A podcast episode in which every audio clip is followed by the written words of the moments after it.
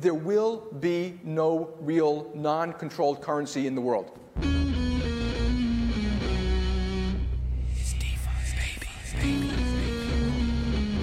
We're coming for you, banks. It's an exciting time to be involved in Bitcoin Cash at the moment. during that whole war of Lightning versus big blocks, like were, were we the bad guys? Were we the ones that weren't listening? Fundamentally, we believe in markets, transparency, and tokenization. Come on, you gotta come stronger than that, you know, like.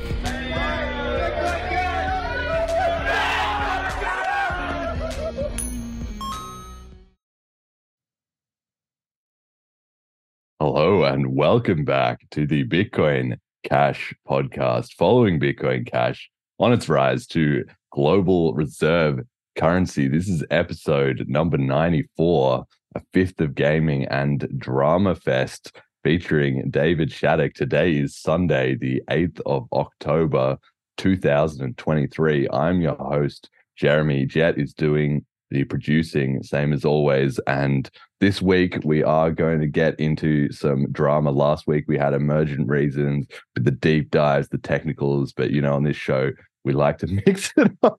Everything's every episode's a little bit different. So uh, for those wondering what happened with Juan Galt, uh, what's going on there? We've got a bunch of other. We've got Litecoin drama. We've got BSV drama. It's just like the drama central. So you can hang on for the second half of the episode, and we will get into all of that. But our guest today is the creator of a fifth of gaming that we're going to be hearing about, and a very dedicated Bitcoin casher. David, welcome to the podcast. How do you get into Bitcoin? Yeah, thanks so much. It's uh, it is a delight to be here. Big fan of the show.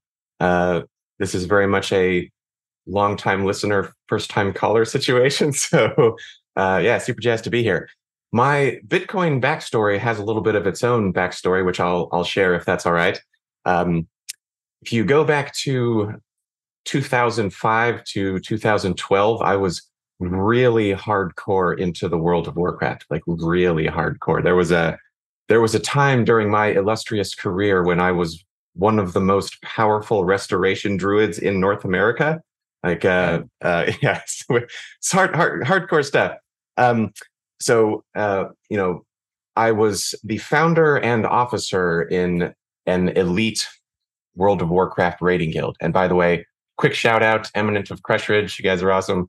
Um, so, uh, one of the problems that uh, endgame World of Warcraft guilds face is the loot distribution problem. Um, so, one of my responsibilities as an officer in Eminent was as the loot officer. So, what is the loot officer? But by the way, I promise this is going somewhere. This is this story is going to end with Bitcoin. I promise. Um, so, for the benefit of any of your listeners who are not familiar with old school World of Warcraft endgame raiding, uh, you and 39 of your closest friends would spend many months working your way towards uh, understanding, powering up, and eventually defeating giant fire breathing dragons, molten fire lords, whatever. Uh, and your reward for this enormous effort would be three pieces of gear. So, three powerful pieces of gear, but still, you've got three prizes that 40 people have worked to earn. so, uh, the question is okay, who gets these amazing epics?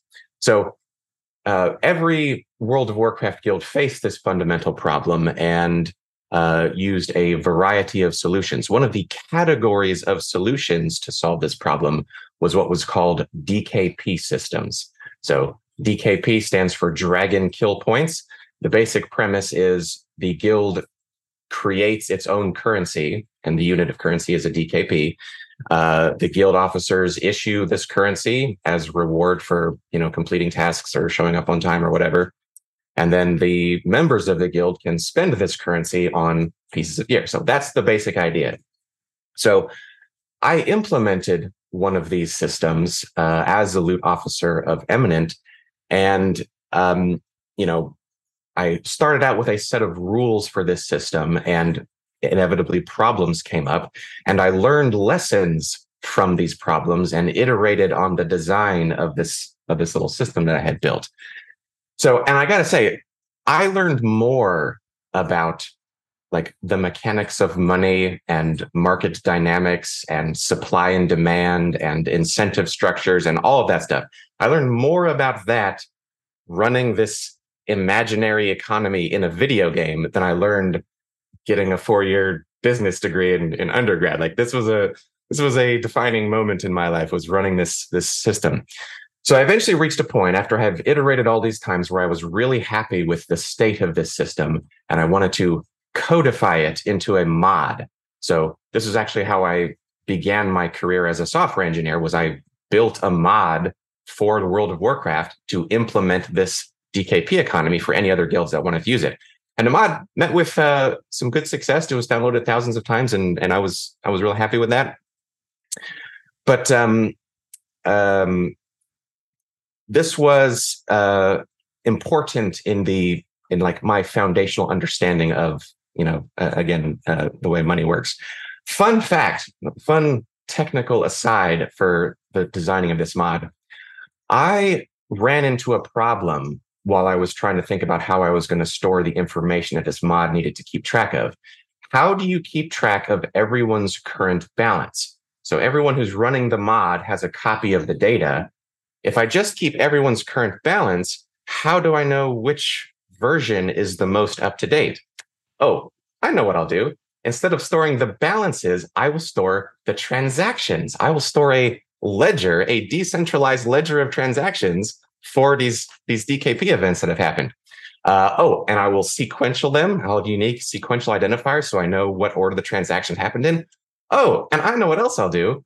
If someone is offline when transaction happens, when they come back online, the other nodes will communicate and they'll share the updated transactions and stuff. So, fun aside, later when I was reading the, the Bitcoin white paper, I was like, this Satoshi Nakamoto fellow stole my idea. You're, you're trying to you're trying to play down that you're Satoshi so you don't oh yeah like, assassinated yeah. right after this. It's great to have you on the show, by the way. Yeah, su- surprise reveal, episode 94, Bitcoin Cash podcast, Satoshi Nakamoto. Yeah, so so to, to be clear, to be fair, Satoshi had the idea several years before I did, and that particular thing didn't originate with him. But still, if I've had a couple, I will sometimes like to imagine that oh, I would have invented Bitcoin if I had just, you know, if I had been born in the right time and place. Um, yeah. So anyway, uh, fast forward to Thanksgiving of 2013. I am in Rapid City, South Dakota, visiting my my parents, um, you know, for the holiday. And um, as as a matter of general policy, I don't watch the news uh, because I don't like being lied to. Um, but you know how boomers are. My parents had Fox News in the background all the time. It was just always on as as kind of background background audio. And uh, one day, my ears perked up because the you know Fox News anchors were going on about this thing Bitcoin, and the reason they were freaking out about it is because the price of a single Bitcoin had exceeded a thousand dollars for yes. the first time, and they were losing their minds about that. Yes. And so I said, "What the heck is Bitcoin?" I I had a glance at it and it saw it's like, oh, it's it's money in a computer. And I said, uh, hello, copy paste. I just destroyed your whole system. Like, you know, it's, it's nonsense. But at the time, I was working my way through a master's degree in computer science with an emphasis on information systems.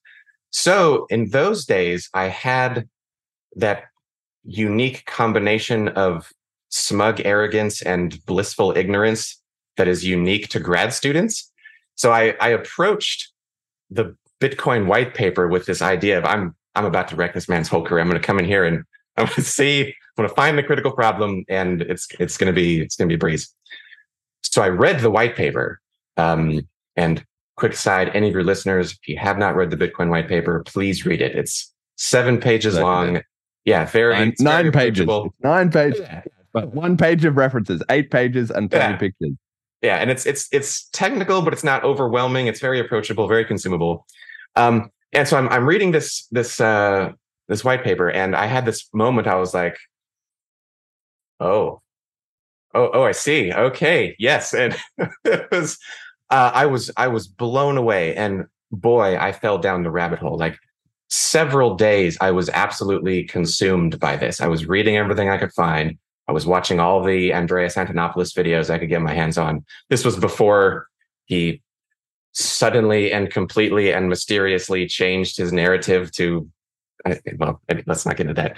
Um, so yeah uh, i within a week i was like this is this is incredible. This is one of the most important uh, creations of computer science in the last you know 50 years um, i believe it's going to change the world in meaningful ways i by this point had realized that the problems that I had seen in my little DKP economy also existed in the real world on a grand scale, and that those problems were causing pain and suffering for real people in real ways. And so when I saw Bitcoin, I was like, this is this is a revolution. This is going to change the world. I want to be a part of it. I want to contribute to it.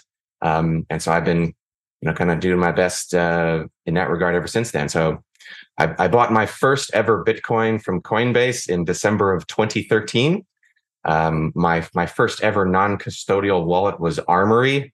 That's that's yeah, real old solid. From, yeah, yes. from the good old days. Um, I have uh, I did a tiny bit of um, uh, mining using NiceHash.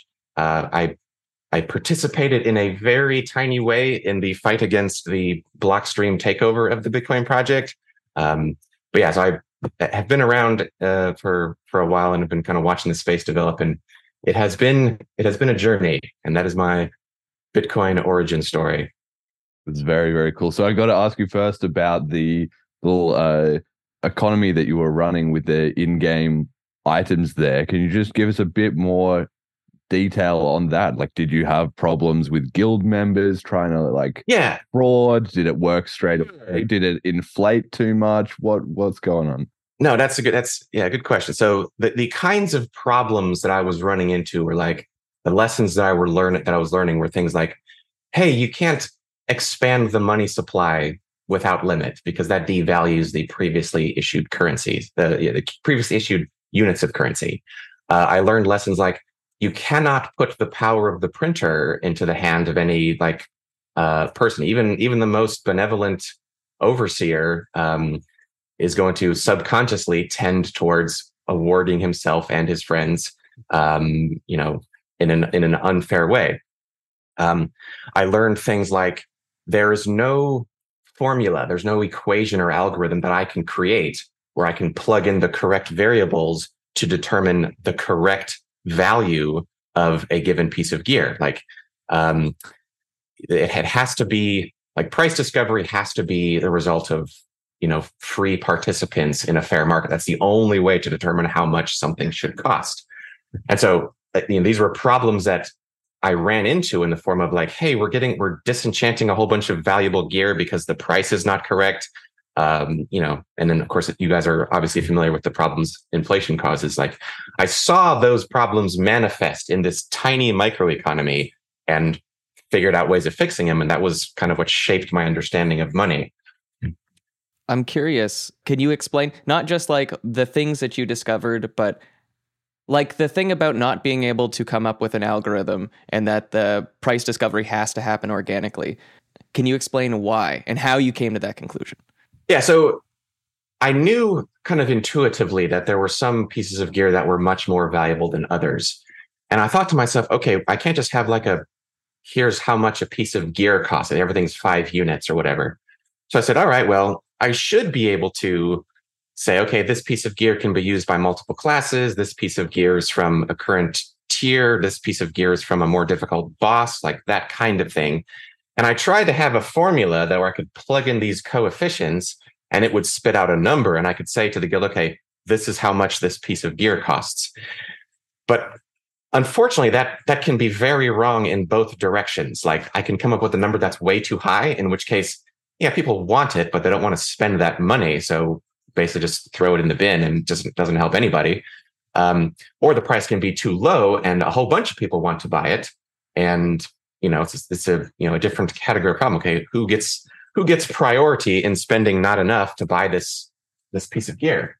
So what I ended up doing is implementing um, a Vickrey auction model, sort of a one round silent bid system where uh, the so everyone sends in how much they are willing to spend privately, and the value of the gear is set to whatever the second highest bid was. So person one bids 100, person two bids 80, everyone else bids lower than that. Person one wins the, the auction, but he pays whatever the second person bid. Like it's just a quick and dirty way of finding in a single round of silent bidding what is the market at large willing to pay for this thing. Um, and and that worked out really well. Okay. And so then you had, like you said, you made this mod for your guild. So you said 40 people go on a raid. And I assume you have a few more in the guild, right? Because somebody's like on Mhm. holiday. I know some people are hardcore, right? But some people are on Mhm. holiday or sick or whatever, right? Yeah. So you have, I don't know, what, like 100 people in this guild, something like that, who are using your currency? It it varied wildly. Like uh, at one point, Blizzard switched from forty man raids to twenty five man raids. So like size of the raids changed, the size of the guilds changed. But yeah, rough estimate would be let's say sixty or seventy people in a guild. Um, okay. And then and yeah, do you have guilds trading amongst each other too? Because this uh, internal economy you had going for these 60 people, that obviously then would bleed over. into- I don't know if people switch guilds or whatever, or they want to change their gear from one person to another, or you know, another gear, guild can't do this, boss. So you just sell them your one because you were better than them. Like, does that happen? So so World of Warcraft had its own kind of universal currency, which was just gold coins, like imaginary gold coins. Um, the DKP mods, or the, I'm sorry, the DKP systems that guilds would spin up were unique to that guild. Like outside of that guild, these this just currency just doesn't exist at all. Um, so yeah, this was a this really was a micro economy of just me and my guild mates. But there was never any free market that then developed there with people in like the I don't know. Could you can you buy your way into a guild or sell sell out of a guild somehow? So yeah, one other important component about uh, end game World of Warcraft rating is like the the gear that would drop had this attribute called soulbound. So it was not possible to trade most pieces of gear. In order to get this gear, you'd have to be present at the raid when when the boss was defeated. Um, we we you know obviously we had a, a kind of steady stream of recruits that were coming in, like they wanted to join the guild, and we were like trying them out and stuff. And the mod accounted for that. Like it would award them units of currency for, for their participation, even if they weren't in the guild. So strictly speaking, the guild wasn't the boundary. Like I could award units of this currency to people who were not officially in the guild. Um, but it didn't have any va- like they couldn't take those currencies and go to some other guild on the server and, and spend it there, so to speak. Yeah, well, not that. That's what I'm saying. Maybe it maybe just never sort of developed to that point. But at a like, if this experiment carried on long enough, sooner or later it would gain a market price against the internal current. Oh. Like, or maybe there just wasn't enough um, integration. Like maybe you know, I know this is all happening from scattered mods and people are addicted to games and whatever, right? But there's nobody who's sitting there thinking like. You know what? Let's just turn this into like a free floating stock market, or Yeah. it didn't it didn't get to that stage then it sounds like Yeah, I um so it was possible in the mod to to give and like trade DKP. Like I had made that into a function. And there was there was one point when someone traded some eminence DKP for something. I don't remember what it was. It was like a, a month on the guild forums or something. And I made this cheeky comment uh, in our guild chat that was like, "Oh, hey, there's now a there's now a market price for eminence DKP units, and at this exchange rate for this you know month of subscription, whatever, like the eminence DKP uh, economy is worth like fifteen dollars now. So like, I basically created money out of nothing, and some someone came in and ruined my praise. He's like, uh, actually, you spent many hundreds of hours building this. This is not a very good, not a very good return on investment. but it's a it's a fascinating thing right because there's the, the book by peter schiff um what an economy what's it called what an economy is how an economy grows and why it crashes and he starts by explaining this like theoretical uh concepts of if you have a guy on an island and he's catching fish and he catches one fish a day and blah blah blah and all these things that you can use to explain to people about capital accumulation and about liquidity and about efficient markets and all that stuff. There's a lot of this stuff that's kind of theoretical and that's one of the nice things about cryptocurrency. And like you're saying with this in-game currency similarly is once people can get hands-on experience of being like the federal reserve or the reserve bank being able to tweak the numbers and see it work or blow up or something in real real time you know economics is in some ways sort of a branch of anthropology right so you learn a lot Hmm. about people as much Yeah. as you learn about Yeah. money in running these kind of systems. Did you have people trying to cheat? That's what did you have So yeah, so in your guild? so we had people that would try to collude like there there would be some piece of gear that like okay only mages really can use this staff of Burn a Nation or whatever it is. Um, and so they would say okay what we're going to do is you know none of, no one will bid and just we'll take turns getting this thing and we'll all bid you know one dkp uh, one at a time. And then we all will have more dkp when something that's shared among multiple classes drops. And you know people said to me like oh this this could be a problem. And i kind of shrugged i was like i don't think this is really going to be a problem. And i believe i was vindicated in that opinion because it's it's a game of chicken like okay there's you know between the the mages the warlocks and the priests like somebody is going to throw in just like ah here's here's 10 dkp whatever maybe i'll get it and it just blows up the whole the whole scam.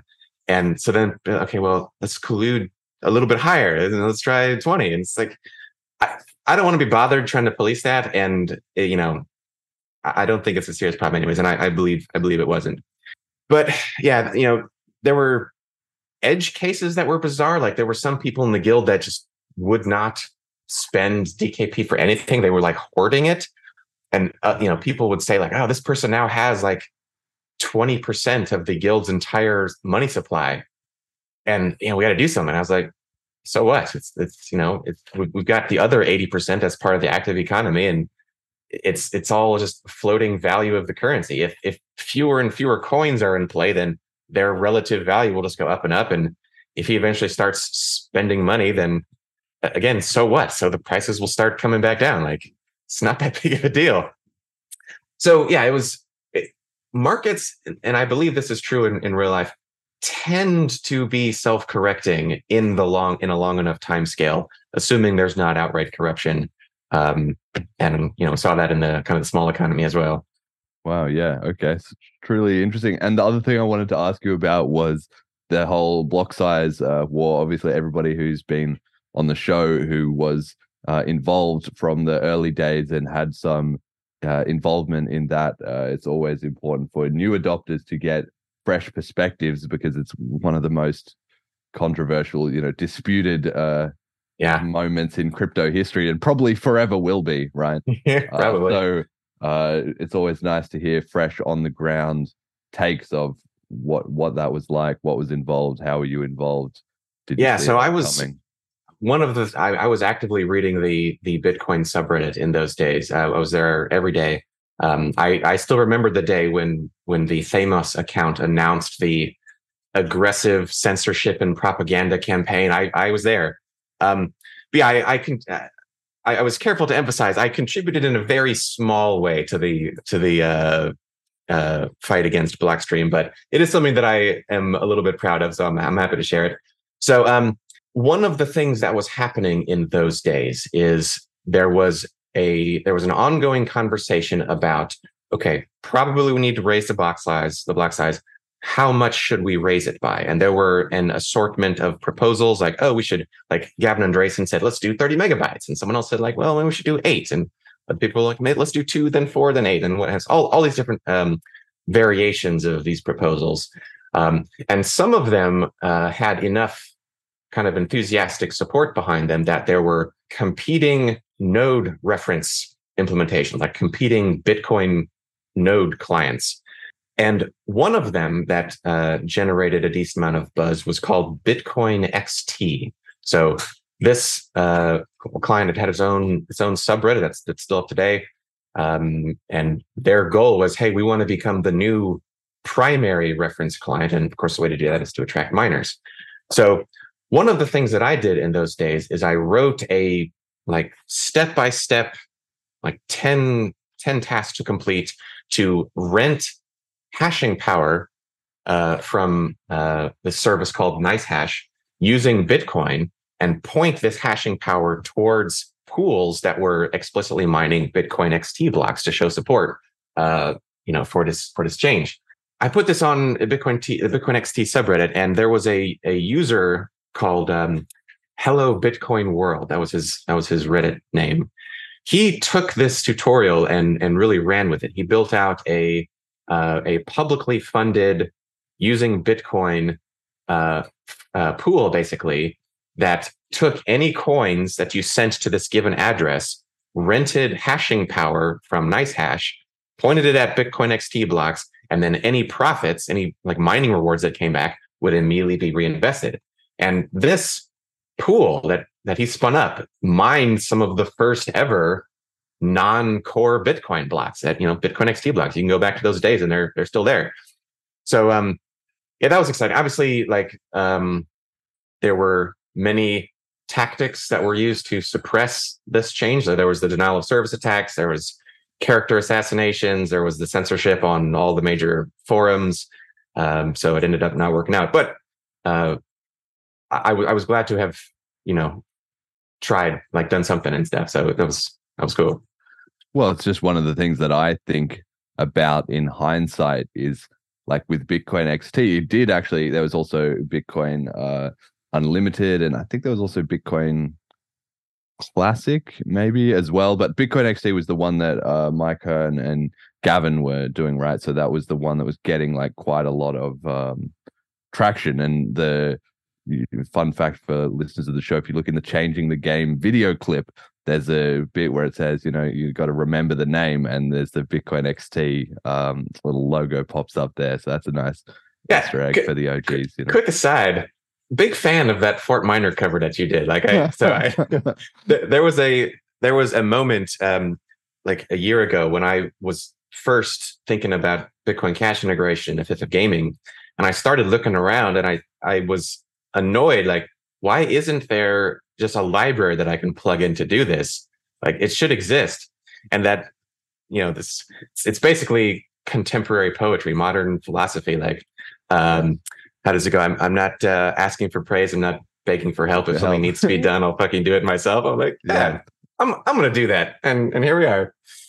Exactly. It's one of the fastest ways to well, because it's in my the the reason that I do this music um comes from a few things, but one of the things was when I was starting the show, I uh or just before I was in uh Regent's Park in in London, right? And I went there and I was sick. It's a great place, by the way, especially in the summertime in London. I was walking around, I was sitting on the grass there, and I was thinking, look, if we're gonna win, if we're gonna get Bitcoin Cash to global reserve currency, we're gonna need to get 7 billion people on board, right? How do you get a message to 7 billion people? There's very few ways to actually do that. Obviously, you don't need to get all 7 billion, you get a large enough chunk. Economics does the rest, right? But I was thinking about like what what has got a message to 7 billion people? Like even Joe Rogan can't do that. You know, he's got what like 10 million listeners an episode. If he Mhm. shills something a bunch, maybe he can hit 20 or 50 million people. But John Lennon, let it be, he he's done it. He's done it, you know. So that was kind of where I was like, we got to start making some music, Mhm. and not that I necessarily am going to be the one to produce the number one Billboard BCH hit, but somebody is going to do yeah, it. I I'm pretty sure Lil, Lil Windex has that on lockdown. I, don't Hey. know. I don't know. It's a good it's a good song, but he's not. He only just had his one shot. He's not going back. He's not hustling to make another one. So you, you can have you can have the number one Bitcoin Cash album he's got at the Yeah. moment, and and on it will be the number one, the new best, new top Bitcoin Cash song. exactly exactly um but anyway that's all uh, a bit aside from the from the point of view of the clients yeah you know it was all a pretty uh grassroots effort that's what this whole bitcoin thing is and that's what i think is important for people to understand in retrospect is that like the big blockers lost but it kind of makes sense that we lost in hindsight really because a divide and conquer strategy is going to be so effective against an under resourced Mhm. organic grassroots movement that uh, is not prepared for this kind of attack. Uh, how would we Yeah. know? Like people obviously were um, conspiracy, you know, they were a bit paranoid and they knew that we're doing something genuinely dangerous uh, to the state. But for the same reason, a lot of people are still only peripherally involved. Like, you know, speaking for myself, certainly, and other people, like you didn't want to be all, guns blazing on this uh, because you could end up in jail, Yeah. which a few people have, right? At the time, I had a sort of like a mindset of inevitability to this Bitcoin thing. Like I understood from a technical standpoint, like there are no doors anywhere in the world that the government can kick in. There are no, there's no one specifically they can murder to shut this down. Like, I think it's just gonna happen. And okay, there's this conversation that's happening where these really smart people are talking about block size, but I'm sure they'll get it sorted out. And you know, I don't need to do anything about it. Um, but looking back, I believe I was wrong about that. Yeah, I I I was I was incorrect uh, about that. Uh, I assumed that it would just work itself out, but part of the misunderstanding that I think a lot of people had was uh, they believed that everyone participating in the debate, participating in the conversation, were acting in good faith. Like they, that these were good technical reasons to have extremely conservative uh, scaling adjustments. And I'm, I'm convinced today that no, they, their goal from the beginning was okay, we need to prevent at all costs this system from being used as peer to peer electronic cash. What are the ways of doing that? Is to sow confusion and waste time and, and all that stuff. yeah yeah yeah creating delay and division was was enough you know like to to be on the winning side for, from our point of view we have to make it work but Mhm. to be on the winning side from the cbdc banking system side all you need to do is just create inevitable delay peter todd is obviously the absolute master at this so if you want to get some lessons in how to do that just look into any debate or any discussion he has ever been in uh, I, I do believe there is a certain inevitability to CBDCs uh, that the world needs to make itself aware of. Um, but yeah, it's, Bitcoin, Bitcoin Cash does not have that same luxury. We don't have the most powerful people in the world pushing for us. We're going to have to do it ourselves. Yes, yes. And so, uh, skipping forward a little bit, then uh, getting past all that, maybe just give me a bit of flavor of your involvement in the BCH community pa- past that time, sort of, and until now. Like, were you involved maybe in the BSV stuff or the eCash stuff, or even just recently? And what's your take on where the community is at these days? So I was certainly paying close attention during the BSV, I don't know, era, the start of it. Hash war, um, yeah. I, yeah, I, I still remember the morning. You, know the the Squidward meme template where he's like sleeping, and in the next panel his eyes are instantly open and bloodshot. Like I had that experience the day. Um, like I woke up and I'm like glancing at my phone, and I see that Gavin Andresen has like formally announced that he believes that uh, Craig Wright is Satoshi. Like I was freaking out. Like like he's oh he's going to sign a a message with uh, Satoshi's keys, and so that was. I mean, obviously, it's been a clown show since then, but yeah, I, I have been around for all that. Um, yeah, I that was before the, the that was before the BCH split, though, right? yeah, that was a long time ago. Yeah, he's he's Yes, been yes. around for a minute. Yeah. Um, so yeah, I have been following the the drama. I mean, it's it's a peripheral thing. Like I don't, and I, I to be clear, I'm super excited about talking about it today. But oh, generally speaking, over the last five years or whatever, I haven't really cared what uh, Craig Wright and BSV are doing. Like I don't pay close attention to scams once I know they're scams. Um, yeah, I've been watching that. Um, uh, I was watching, of course, when the Bitcoin ABC thing happened and kind of eCash split off from that. Um, so as far as where the community is, I, I think it's in a really good place. You said something about a month ago that, that I was really vibing with, um, which was concerning like the people who are in the Bitcash community today. There are a lot of people who are involved in a lot of crypto projects because of you know number go up ideology. Either it has been going up or they believe it is going up very soon. That is not really the case in Bitcoin Cash. So one of the things that you said was when you look like to your left and your right in the Bitcoin Cash space, you know that you're looking at someone that's really serious about being here. They're not here for the memes. They're not here for number go up. They believe in this technology and they are excited to see what happens next. So in that regard, um, you know, every time I you know listen to the Bitcoin Cash podcast, for example, I'm excited to see oh what what new guest is on this time and and what what are they working on and what I love just hearing these little stories of things that people are doing elsewhere in the world. Um, another thing that you have said on several occasions is like anyone can anywhere contribute to this. Just your little local neighborhood, have, have a meetup or write some uh, you know bit of software, make an app or whatever. So um, yeah, I, I think it's in a good place. Um, we have had challenges certainly over the last five years. Um, I believe that we are in a in a pretty stable place, and I'm really looking forward to next year. Like I think the happening is going to be awesome. Uh, I'm obviously excited to see uh, where Fifth of Gaming is going to go. Um, but yeah, and then as far as my my own contributions, um, uh, as I mentioned earlier, I'm uh, by trade a software engineer, and um, one of the goals that I set for myself, uh, you know, a year ago or whatever, was to integrate like native on-chain Bitcoin Cash transactions into my little side project Fifth of Gaming, and that sent me down uh, a path of okay, I want to build an open source library for this so that anyone can plug in to any .NET application and with a couple of lines of code, even if they don't understand how Bitcoin works, they don't know anything about UTXOs, they don't know about uh, blockchains or transaction fees, nothing, they don't know anything about anything. They can write a few lines of code and they're creating valid Bitcoin Cash wallets. They can send and receive money, no problem. So the end result of that effort was the Bitcoin Cash client, um, which I published about six or seven months ago. Um, and it's got a few thousand downloads and there's YouTube tutorials and stuff.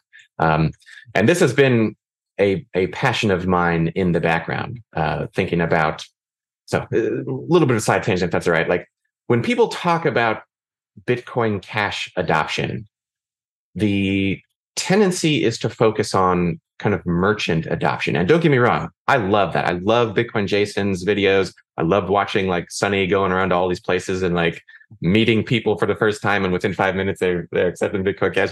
All fantastic. Um, but I believe there's another aspect to adoption that would be good to think about and talk about more. And that is this idea of programmable money.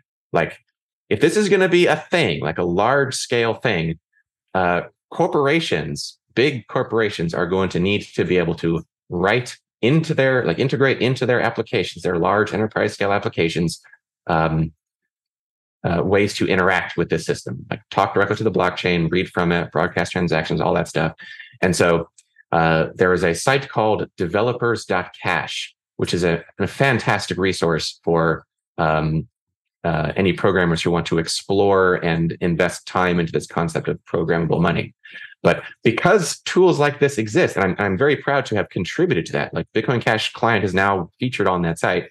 Um, uh, anyone who wants to uh, to contribute to this can do that. They can just pop in and uh, and start writing code. Um, this is, you know, like again coming back to this concept of programmable money. Whatever arbitrary business logic you want to encode, you can do that now. When we think of Bitcoin Cash transactions, a lot of times it's oh, it's like sending an email, like put in the address, typing the amount, slide to send, boom. But you can have transactions triggered from any event that can trigger code execution in you know whatever environment that you're working in. And uh, I would love to see I would love to see more software engineers who are passionate about this technology exploring that. Like, how can I introduce these payments into my you know my side project that I do in my free time, kind of stuff. Yeah, and I think we are going to be seeing more and more of that, right? Because as it, it cuts to that, what we are talking about with uh, anybody can contribute anywhere. And that's a very powerful but hard to grasp idea. And like you said, you were sort of paying attention and watching the community, and I was too during those periods where it's a bit volatile. So there's often a lot of people who are sort of on the sidelines. They've got an eye on it. They kind of know what's going on, but they're not really going to jump in if they can see that it's a bit of a mess people are arguing you know there's just flame wars and everybody's upset and you don't think wait let me just dedicate a year and a half of my life to making some new project right? You're just going to steer clear but we're kind of shot of that now and you have people building up like you're doing with this .NET uh, thing and there's obviously the javascript stuff is all being built up so that then when people come along not only do they say oh wow the community's in a good place but they're also like oh i don't have to start from sticks and stones. The foundations are already here and then they can get onto the fun stuff mm-hmm. a lot faster and then that that builds up enthusiasm and yeah 100% and that's i mean that's the nature of of computing right it, it's all just layers of abstraction that are built on top of them like i don't know anything about machine language or like that super low level stuff i work in a very specific layer and the idea with bitcoin cash client like you said is i want to build something that abstracts away all of the complexity. Like you don't have to worry about hashing or encryption or any of that stuff. Like we handle that. And you just use these simple tools that I built, and everything below that is just covered. Uh, and again, the idea is just open the door. Anyone, anyone who wants to, anyone who's curious to play with this, like plug it in. There's a tutorial, and you're off and running. So Jet said, "Why .NET? Is that just because that's what you have experience in?" Yeah, so that's that's my happy place. Uh, .NET. Um, I have been working just all my like professional careers, uh, VB.NET, uh, C Sharp. It's all that's my that's my happy place. And another thing, it's like it, it there there wasn't one for this. There wasn't a library for C Sharp, so I thought yeah, makes sense to do it there. Yeah, definitely. Well, it's good that we have have you plugging away at it because I hate all that. Yeah, stuff. no, it'd be every every engineer has their their favorite uh, development stack, and you know the the dream state is every every dev stack you can think of, all the major ones, has a flavor of this. We've got one for Python, we've got one for you know PHP, we've got C sharp, like JavaScript. All all the ones have their own. Just plug this in, and you can do native Bitcoin Cash stuff. That's the dream Yeah. state. exactly. And then at the network layer, it all obviously interoperates because that's that's the Right. whole point of it, right? So I think we are we are we are getting there, but those projects they do really take time to time to cook, and you need to get Yes. Passionate people in the community. You need to be organically attracting them for them to then invest their time and effort to build that. So let's get on to a fifth of gaming then. So this Sure. is your big project which you've been working on for quite a while and has now been I, I did some alpha testing with you and some other people. It's now in I guess open beta that anybody Yeah. can uh try. beta. Just walk walk us through from the very beginning. What is it and uh why, why this? Yeah, so from the very beginning, I started working on uh, Fifth of Gaming back in 2018. So this has been a, a long running project.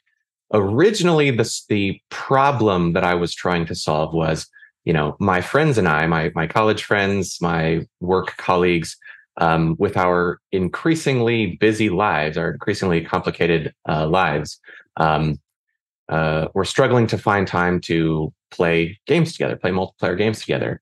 So the goal of this project was to um, handle all of the complexity of getting everyone together for game night in a sort of automated way. Like it handles scheduling the event, it sends out email reminders, it's got a kind of voting, like a, a game nomination and voting system built into it. So the group can, without any centralized coordination, pick a game that much of the guild would enjoy. Now, originally, this was just an Excel spreadsheet, but eventually I built it into just a web app that we could use. And uh, with respect to the overarching problem that I was originally trying to solve, it has done very well for itself. Like me and my uh, my little group um, over these last five years have done like 300 plus game night sessions with this thing, um, and it has been, and that includes, by the way, three honest to goodness LAN parties. Like um, everyone bringing their tower and their monitors and playing together. So that, that's been a blast. Uh, but fast forward to earlier this year, you guys did an episode uh, where your guest was B Chad from Bitcoin Cash TV. He's And- just joined the chat, by the way. Oh, hey, cool. Shout out, Chad. Shout out to you, Chad. Good to see you. Um, so, and you know, during this episode, you guys were talking about um, how great of a crossover there is, or there should be, between kind of cryptocurrency and gaming. And of course, I'm passionate about both of those two things, so my my ears perked right up. And uh, you know, during the course of that episode, you guys uh, saying like, "Oh man, it'd be be super cool to do like a Bitcoin Cash community StarCraft event of some kind, or just get together and hang out and, play StarCraft." And I got to thinking to myself, I wonder if I wonder if a fifth of gaming would be a useful tool for this. Like it's got Bitcoin Cash integration for just the little subscription component, so a very minor. It had Bitcoin Cash in it, um, but it could be a way to kind of organize this. And so I, I reached out uh, in Twitter DMs to both of you, uh, Jeremy and um, and also to Chad, saying, "Hey, I've got this Fifth of Gaming thing. You guys want to use it? We could put together a StarCraft two thing." Um, and I could tell Jeremy that you were you were jazzed about this. Like you know, your your longtime watchers will know when you get excited about something, your eyes will light up, and it's just this it's this great. We were just in DMs, but I could tell that you were jazzed about this. Um, but I could also tell that uh, the you know from the things that you were saying that I had not explained correctly what this was. So you were excited about like, oh yeah, com- competition and like lifetime rankings and all this stuff. And I I was so disappointed that I had to kind of burst your bubble and like, that's not actually what it does. It, it's really just a scheduling thing. And uh, you know, so that conversation kind of fizzled out a little bit. But um, I, I went back kind of into my own thoughts, and I, I said to myself, why isn't there a competitive aspect to Fifth of Gaming? Like that seems like it would be awesome. Uh, and at the time, I, I had just like within a, a, month or two previous released the first version of the Bitcoin Cash client. So I said, I could build an integration to the Challonge API, which is like a tournament bracket engine site. I have the tools already to do Bitcoin Cash integration because I made them myself. Why don't I just put these together and I'm gonna we're gonna have uh, video game tournaments, multiplayer video game tournaments, where the buy-in is paid with Bitcoin Cash and all the payouts are with Bitcoin Cash. Like it would be fully autonomous. No one has to be in charge of it. These tournaments will just run. Anyone who wants to can spend Bitcoin Cash, like send some money to the tournament wall to to register, and all the payouts will be with this.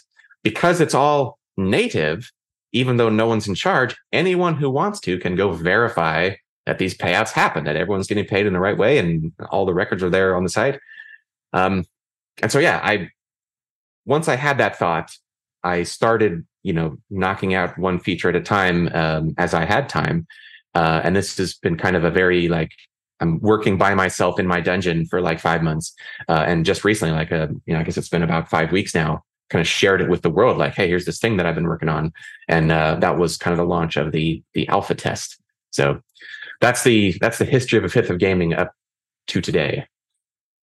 Yeah, and so with the alpha test and the you know the beta rollout just give you know specific example of of how this has worked so far. Sure.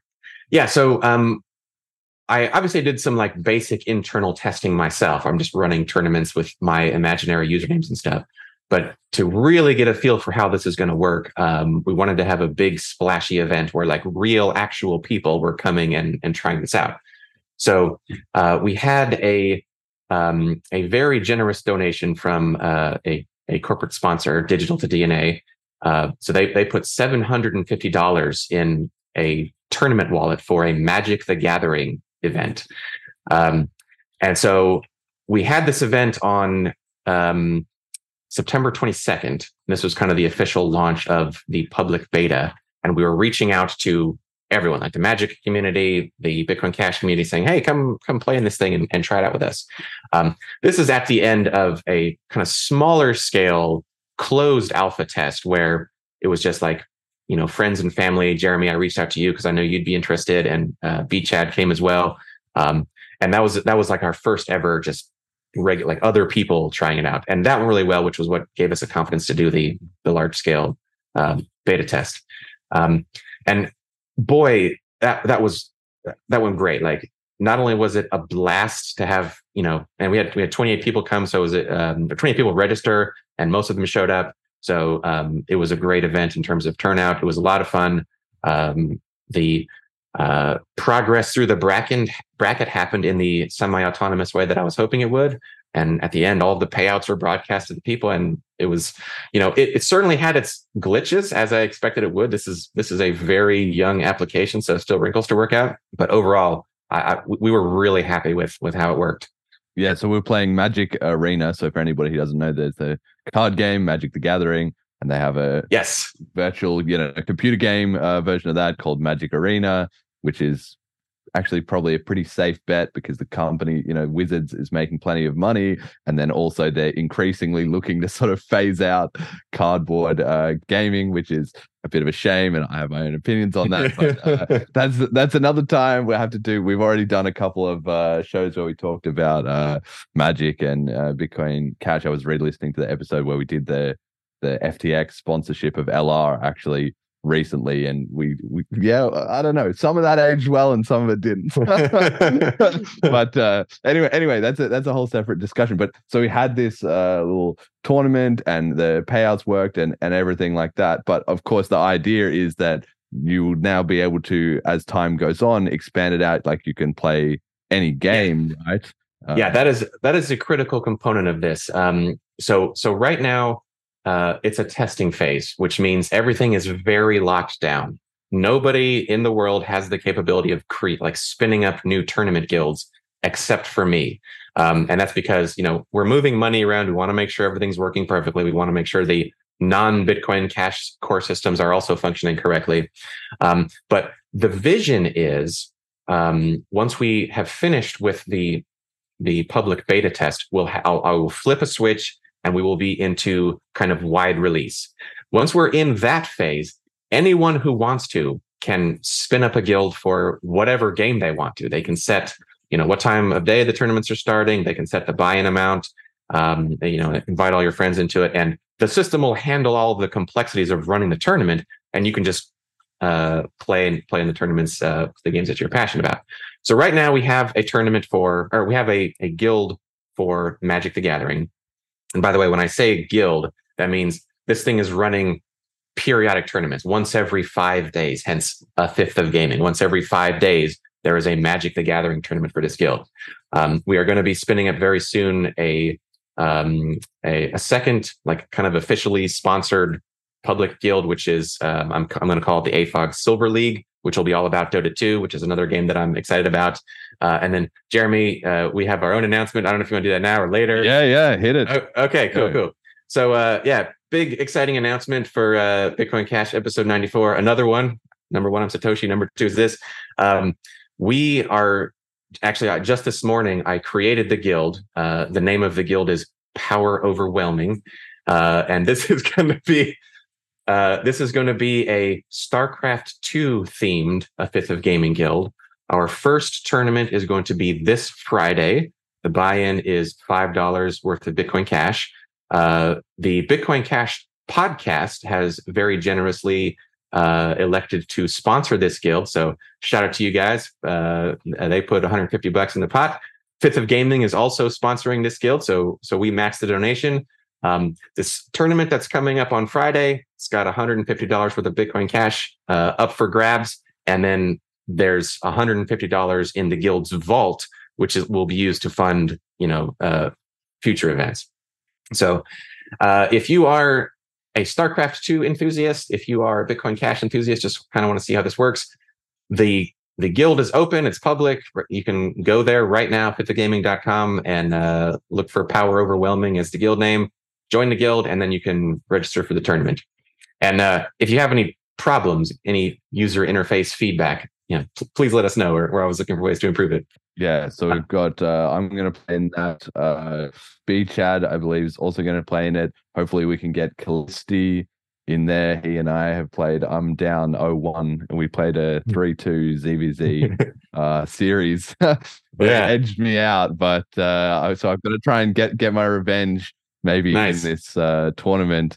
Um, but obviously, yeah, the reason I'm so excited about this kind of thing is because it's just it's the perfect mix of so many things. Even though some gamers, especially in the Magic community, like we've talked about before, are a bit like wary of it. I think they're slowly getting over this whole crypto's a scam stuff, and Mhm. just obviously have to be smart about not getting involved with custodians. Yeah. But that's the whole point of this, right? That it's non-custodial. You just uh, pay in, you pay out. There's no like uh, PayPal fees. There's no like everybody has to sign up for these accounts or whatever. You just get Selene wallet. You, it's instant Mhm. because it's BCH. Boom, you're just rocking and rolling, right? Yeah, the, the only thing that you need to create a um, Fifth of Gaming account is just an email address that, that you can click a link that we send you to verify that it's real. And that's just to keep the bots out. Like, I don't want to know your name. I don't care what your phone number is. I don't care about like who you are. Like you can create an account, and then obviously the Bitcoin Cash aspect is just anonymous. You just, here's an address to send it to, and then we'll send you back, you know, whatever your winnings are. Um, Emergent Reason says, "How are outcomes agreed on?" Oh, yeah. you just give a bit Yeah. more explanation. Who who who decides who wins any individual game? Sure. No, that's an important question. So uh, there is a self-report mechanism built into the system where uh, when a match is open, that is to say, the bracket has assigned these two people against each other. Both of those two people, when they look at the tournament page, will see their list of matches, and their current matches will have a button on either side. One says "I won," the other one says "I lost." So uh, the self-reporting mechanism will collect responses from the players of a match until it reaches a point where more than 50% of the participants are saying, okay, this, this side won. So right now it's all 1v1 stuff. So in order to get more than 50%, both players have to agree who won. But if we're doing, you know, let's say again, Dota 2, for example, there's 10 players in a match. The system will wait until it gets six responses to say, okay, this there's six responses that agree with each other. Okay, this side won. Now, if there's a failure to self-report or or whatever, um, the uh, Fifth of Gaming also has this concept of admins, so administrators. Uh, the system will automatically award the mantle of admin to the five players in the guild who are the most active. Like historically speaking, they have been the most active participants. Uh, those players, when they view this tournament page, have a another module that they can see, which is all of the matches that are currently open, and they can kind of from a high level say, okay, this person is actually the one. So if there's some kind of dispute, or if matches are haven't been reported in a reasonable amount of time, or whatever, they have the power to keep things moving along. And as an aside, we have created a financial incentive for those admins to um, not only be honest with how they're running the tournament, but also to, um, um, I, don't, I, don't, know, I guess reach out and like put the work in to grow their little guild community. Um, so the way the the way the prize pool breakdown works is 90% of the prize pool goes to the people who are winning, like are actually playing well in the bracket and finish well. 5% goes to the five admins. So each of them get what I'm calling an admin tip, just 1% of the pot. Again, to, to make sure they have an incentive to keep things running smoothly. 2% goes back into the guild vault, which is used to fund uh, future tournaments. And then 3% is the rake that goes into the guild subscription, which ends up in the developer's pocket, uh, which is me. yes. Yes. No, I love this. I love every element about this, right? Because this is so perfect because gamers are competitive and even though some there's sort of a bit of a split i find like some people are really in gaming they don't like money being associated with it you know it's just for fun haha and that's fine that's great and like you said that's what it sort of that was the original uh a fifth of gaming was just operating on that, and and obviously it can still serve those mm-hmm. people. I mean, I guess you just set the buy into zero dollars, and yeah, just, there's there's now there's two types of guild now. One is the competitive with the tournaments, and the other one I'm calling social guilds, which is just okay, game night once every five nights, very casual, no money. It's just just play friend play games with your friends. Perfect, perfect. But uh, the competitive side is you know obviously where my where my heart lies and also where people get into putting money on the line and just obviously like poker has a huge online industry even with how much uh, red tape and bullshit there is with that of people you know when some money's involved and people are competitive and and playing games and that all goes through. So i can just see this being like a huge thing for bch because this is also a hard thing to replicate on another coin. If you have high fees, it's going to be a disaster. If you don't have instant yeah. speed transactions, it's going to be a pain in the ass to use. If you're not a community that likes to actually spend the coin and has non-custodial wallets and all that stuff being developed, then it's not really going to run all that uh, well. So I wanted to ask you about the people. Like, has obviously you said the events have been a success, but in terms of the player base that you've had so far and how you see that developing in the future? Are you getting people who are keen on BCH or more keen on gaming? Yeah. Do the gaming people get onboarded kind of easily? How does that work? So we've got a mix of both right now, as you might imagine. Like, you know, when we were when we were trying to invite as many people as possible to our, our big exciting public beta launch, we were reaching out in two very different ways to two very different communities. On one hand, I'm reaching out to the Bitcoin Cash community and saying, hey, here's this new Bitcoin Cash utility thing, like this gaming platform where Bitcoin Cash is, you know, the only unit of account for all these competitive tournaments. Um, so come play. Magic the Gathering, by the way, Magic the Gathering Arena is this free to play thing with tutorials and comes with cards. So even if you don't know how to play, just come have a good time. Come check out this Bitcoin Cash thing. On the other hand, I'm reaching out to the Magic the Gathering community and trying to minimize the crypto ness of it. Just saying, hey, here's this magic tournament and it's got this giant buy-in which by the way the buy or not not the uh, giant buy-in a giant payout the the size of the prize pool uh, actually turned out to be something of a problem we you know i'd go to these magic forums and i'd say hey here's this this tournament it's got a you know $800 prize pool the buy-in is $1 and it's cryptocurrency. Everyone's like, oh, well, it's a scam. I mean, obviously, it's a. There's no way a one dollar buy-in tournament with you know 20 people and it has an $800 prize pool. So anyway, reaching out to both these two communities in two different ways, trying to emphasize two different things, we ended up with a I'll call it the diverse mix of players uh, in this uh, in this tournament. And as you might imagine, the Magic players did quite well in the tournament compared to the Bitcoin Cash players who had just downloaded the game that afternoon. So, um, but that presented uh, another exciting and interesting opportunity um, in the sense that I now have these these uh, these Magic players saying, "Hey, I, I won this Bitcoin Cash. Like, how do I what do I do with it now? Like, how do I? And I'm like, well, hey, I'm glad you asked. Let me tell you about how to do Bitcoin Cash stuff. So I, obviously, I had a great opportunity to um, to invite them to download the Selene wallet. Um, and I kind of showed the steps like, okay, here's how you withdraw from of Gaming. It's like sending an email. Here's your address, and this is public. And I gave them the whole spiel. Um, so it it has been um, so far, at least, uh, great in that respect for introducing new people to Bitcoin Cash. And my my dream is, my vision is that that becomes a standard thing. Like people hear about a fifth of gaming as this great hub for you know competitive tournaments and stuff, and they hear like, oh yeah, it's crypto buy-in or whatever. And I, I think crypto has been around long enough that um, people at least understand conceptually what that involves. Um, and so people will say, oh well, hey, I want to participate in this this League of Legends tournament, like Sam Bankman Fried, if he wanted to, you know, probably he would do a, a League of Legends guild. so there's some topical humor for you. That's uh, Sam Bankman Fried's Charles yes. So, um, uh, hey, I want to participate in this tournament. Um, how do I get Bitcoin Cash? And of course, we'll have our FAQs, which will link to your FAQs, which are fantastic, by the way. Um, and that will be a way to introduce people to Bitcoin Cash. So that's one of the boxes checked. Like I have this list of goals for Fifth of Gaming. One of them is I want to show people the capabilities of Bitcoin Cash as programmable money. Like, and you know, here's here's a, here's uh, this streamlined experience of sending and receiving money into this this tournament engine, and now now I'm a Bitcoin Cash believer. That's that's the vision, anyways.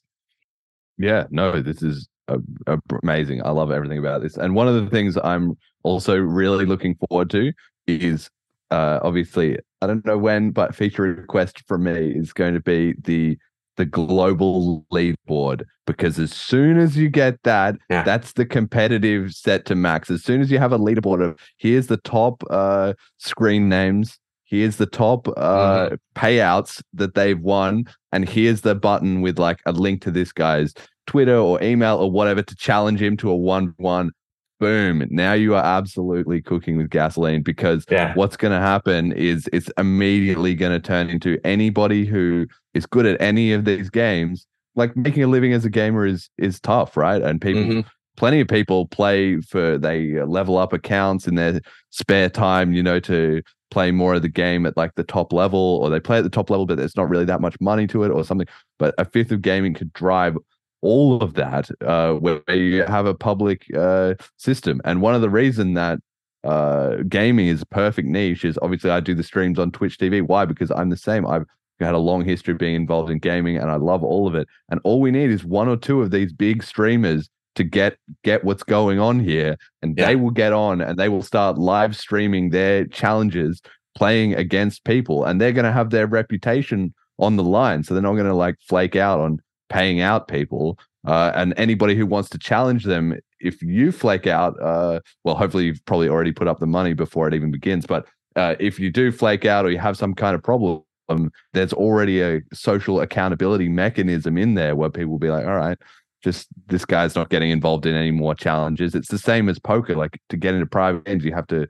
build up rep among the known people. And it will be the same with gaming here, but with Bitcoin Cash. And I'm, I'm yeah, no, I love it there's there's um, there's a couple of mechanisms that I believe will be great for driving adoption. Like you mentioned the streaming thing, and I I believe that is going to be a big deal. I'm I'm optimistic about that. So I've, I've actually already built Twitch integration into the tournament page. So anyone who's using a fifth of gaming today can add their their Twitch handle into their player profile, and then when you are participating in a tournament, a fifth of gaming will go talk to Twitch and say, hey, here's a list of all these players that I've got in this tournament. Are any of them streaming right now? Oh, these six guys are. Let me snag their their stream and all their stats about their stream and just embed that on the tournament page. So, uh, and it also has a mechanism where as players get eliminated, I remove their stream from the from the uh, screen. So yeah, so it's, it's gonna be like a you know last man standing kind of thing. Like you know, hey, are, are you an aspiring Twitch streamer and you've got you know 15 subscribers, but you want more? Oh, hey, there's a 500 player Magic tournament this weekend with a thirty thousand dollar prize pool. Go win that. Stream yourself winning it, and you will get a lot of eyeballs on your stream because people people who are interested in that tournament will come to the page. They'll see the streams list. They'll see you on it in the top four, and people will watch you. But then it goes from the other direction too. If it's a big name streamer who already has 100,000 subscribers, uh, they love doing events like that. Like, hey, come play with me. So, I mean, we could do some kind of like affiliate link where we say, hey, big name streamer, give this link to your followers. And, you know, for every follower of yours that subscribes using this link, we'll give you X percent of the pool or whatever. Um, and the the viewers of those streamers love the the possibility that they might get to play against their favorite streamer in some tournament. So it's like, all right, well, he's going to be playing in this. Come play with him, and it's just another uh, another feedback loop of uh, you know eyeballs coming to the site and and wanting to participate. Um, and yeah, you mentioned the professional players. Like that's another aspect of my my fanciful dream about what a fifth of gaming can become. Like you mentioned that it is challenging to be a professional gamer. Like you have to get sponsorships, and if you don't have that, well, you're in you're in trouble. But imagine if a fifth of gaming is like this hub where, hey, hundreds of people are are putting a few bucks into a into a pool to play StarCraft 2 or Overwatch or Counter Strike or whatever it is, and I'm an aspiring professional Dota player. I can go win this tournament because I am a pro, like you know, semi-pro player trying to hit the big times, I can go and win, you know, 500 bucks or whatever. And now I'm, I'm set for groceries for the week and I can continue pursuing my dream. Again, this is all, you know, fanciful daydreams, but I, I love, you know, sh- shooting, shooting for the moon here. It's going to kick off, I think, faster than any of us expect, right? And this is I'm so keen about this because this is this is where we're getting to. This is, what Bitcoin Cash community is starting to get to that that point like after the split there was all chaos there's you know forks and fighting and all that for years and then you've got to have the node uh, level the protocol has to settle the politics and governance has to settle then you have to have the dev libraries now we're starting to get some good uh, wallets obviously with selene wallet but also others as well too Paytaca Zapit, they're getting better all the time, right? The Cashonize wallet, like they're all getting better. And so now we're starting to get to the like end consumer type of stuff. Uh, Cash Rain, BCH Guru, uh, this a Fifth of Gaming, right? Lots of these projects are really starting to get going, and then they'll also need to cook for a year or two yeah. to come out. A BCH Bull, right? Uh, these these things are just building up and up and up, and at one point they're gonna all start to kind of come good at the same time, and then the network effect of all of them is going to be insane because yeah. people are going to come in for, and try like a fifth of gaming, and then be like, "What else is going on? Oh wow, the Bitcoin Cash podcast sponsors. Let me listen to this. Oh wait, there's these ten other things that I can try out. How cool is all of this? And we're attracting people away from. It doesn't matter what other crypto we're not doing on Twitter or trying to win a debate. It's just like our stuff is more fun and cooler and better than anyone's. So yeah, one hundred percent. I I believe that's in the future, and I believe it's not too far away. And boy, I'm excited about it. Like, yeah, it, it's gonna be it's gonna be amazing. Yes. Okay, cool. Is there anything else you want to uh, add and explain about that before we move on? Um, yeah, I, I will say uh, in brief, um, you know, please uh, be gentle with your uh, with your feedback about the site. It's I, I recognize that it doesn't look very sharp. I am not a good front end developer, but I've got one now, and we're working on a we're working on an overhaul. Um, any feedback that any of the users have is worth its weight in gold. So if you try Fifth Gaming, um, let us know what you think of it. What can we improve?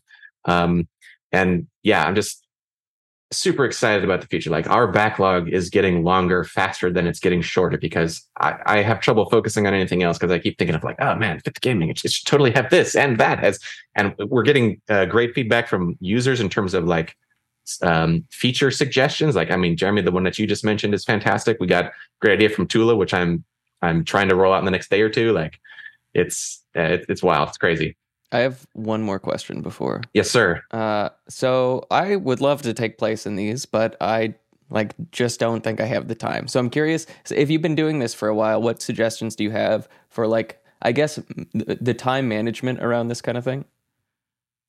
So the nice thing about a fifth of gaming is the consistency of the scheduling.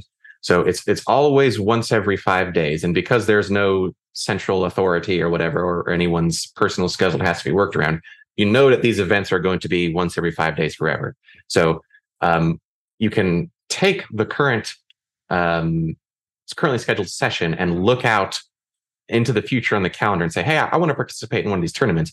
I know for sure there's going to be one on, you know, X day of X month. I'm going to put that on my calendar and then protect it from any other real world things that might want to take that that time slot. That's the way I do it when I have um, you know special events. My my social guild, I'm just kind of in the cadence from having done it for the last four or five years, whatever. It's just every five days I play a round of whatever with my with my friends. Currently playing across the obelisk. Diablo 4 is coming up next and it's just kind of part of my routine these days.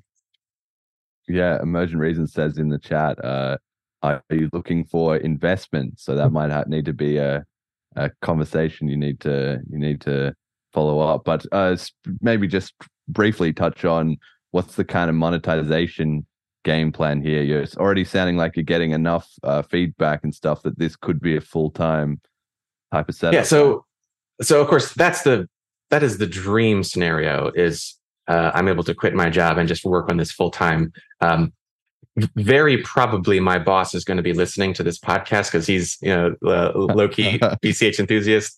Um, so just to be clear, Mike, I love my job. I love working for you. It's all great, but uh, we both know this is this is this is the dream state. Um, yes, in terms of um, monetization, so there is a three percent rake I mentioned. Um, that's going to be uh, a little bit of income. The uh, potential for sponsorships is very interesting. So imagine you have this this guild that's focused on StarCraft 2 or whatever, and it's attracted a lot of big name StarCraft players that participate in these in these semi-weekly events. Um, and we ha- we've got that sponsorship bar at the top right now, which is which is very crude. Uh, it's just got you know logo and a link to it, and that's all there put there manually. But I can imagine a system where we sort of formalize and automate that, where we someone looking at this page will see a little thing that says, Hey, you want to sponsor this? Send money, send this amount of money into the guild vault. That's the thing that seeds future tournaments. Um, and you know, the more you send to this, and we'll give you a unique address so we know exactly where it's coming from, uh, the higher your sponsorship tier will be on um, uh, on the, the tournament page. And so that money would feed into this guild's ecosystem, which would attract more players, which would which would increase the rake.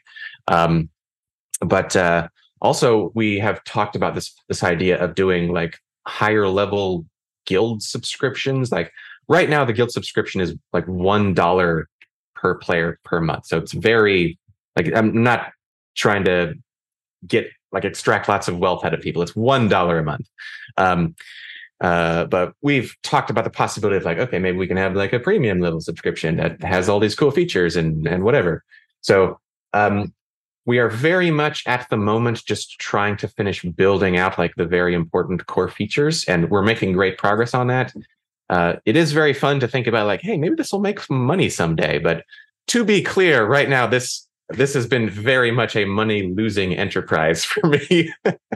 Uh, but yeah maybe someday. And you know when we when we reach that point um, again because bitcoin cash is integrated into the heart of the system um, you know, I imagine that integrating uh, all of these kinds of things that I'm talking about will be pretty painless. Like we've already got all the pieces we need. It's just a matter of what exactly we're going to offer and, and what we're going to charge for it. But yeah, that's um that's a ways down the road, but it is exciting to think about from time to time. Yeah, yeah, no, it's great, great to hear, and I think yeah, you might have uh, more economic traction going there faster than you than you think if I had to had to bet. But uh, yeah, I'm very happy to be sponsoring this tournament, and we'll be playing in that next week. Uh, hopefully, we can do some streaming of that. I know uh, Chad is definitely going to be streaming. Hopefully, we'll also uh, do a stream as well, and yeah, hopefully, I can wreck Kallisti. So, Yeah. I- I will- one v one. yeah, that, that- I hope you guys meet in the finals. Yeah, I will also be uh be streaming it, but just to be clear, um I was trashed here at StarCraft 2 uh back in the day. Then I stopped playing for 12 years. I cannot imagine my skills have improved in that time. So I, I will be I will be participating in the tournament, uh, and it is double elimination, so I will be playing twice, uh, and I will I will stream the adventure there. No. Yes. Yes. No, I'm I'm certainly a little bit out of practice. Might have to see if I can slot in some time this this week to. Uh, maybe I don't know. I probably can't play random, which I would like to do. I might might have to just play Zerg. Uh, Yeah, I was always I was always Protoss, but part of the reason why I named the guild Power Overwhelming is because I just love that yes. the Archon fuse is so cool. Yeah. Absolutely. All right. Next thing we got on the agenda then is Cashonize adds the Wallet Connect V2. So there's an announcement just yesterday uh, from Cashonize, the web wallet that Mathieu Geukens is working on. He said, New chapter for Cashonize begins today. Connect your wallet seamlessly to Web3 BCH apps.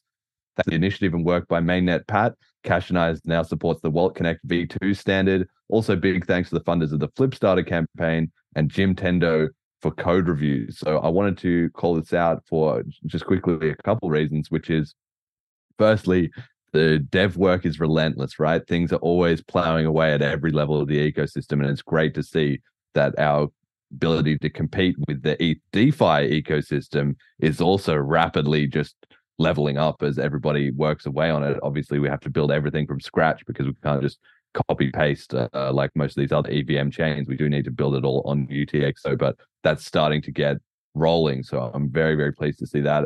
I'm pleased to see again starters is delivering. Matthew putting up good results there. So uh, the community once again can uh, just double down on Flipstarters doing an amazing job in moving money to the right uh, people. And certainly, if he's running more Flipstarters, I, I contribute and I recommend other people to contribute. And finally, the Cash Ninjas Mint, which I believe was also some of the emphasis on this, will be live in just a couple of hours.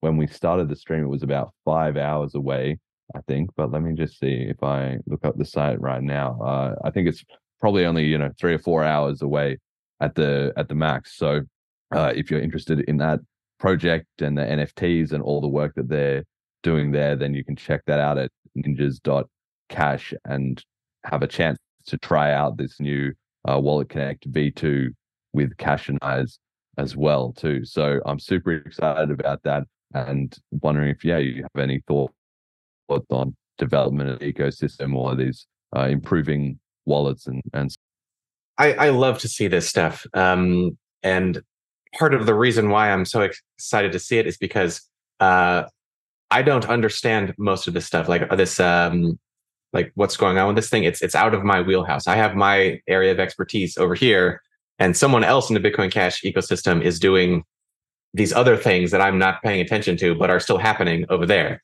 It's beauty of this decentralized network is like everyone can contribute all over the place. Like and it's it's absolutely fantastic. Um i will I, I will say i'm i'm not i am very enthusiastic enthusiastic about peer-to-peer electronic cash i i have been in the space a long time. I have explored a lot of use cases. Um peer-to-peer cash is the only one that i am passionate about. So the, the the mints, the NFTs, all that stuff. Like, I'm glad there are people that are excited about that and that they're that are working on it uh, for Bitcoin Cash. But it's not something that I'm jazzed about, which is why I, I said I, don't- really understand what's going on and what they're doing stuff. It's, it's uh, space. yeah well we don't need to get into it uh, now but maybe sometime once uh, fifth of gaming has uh, d- done a few more iterations we'll have to get you back and get what's the story with cash token because Yeah. this is another thing that is just going to be huge is then once you'll be able to buy in like shares of somewhat like on poker they do stables you know people back each other as to winning the, the tournament and you could do the same thing with with cash tokens you could bet on your favorite stream to win and get a piece Yeah. of the winning. So you're crowd crowdfunding their entry and like, oh, there's so much that could be. Ah, that's But- I haven't okay. thought about that. That's a cool idea. Yeah. I got a, I get a lot of ideas, Yeah, man. I know. just not been- enough hours a day.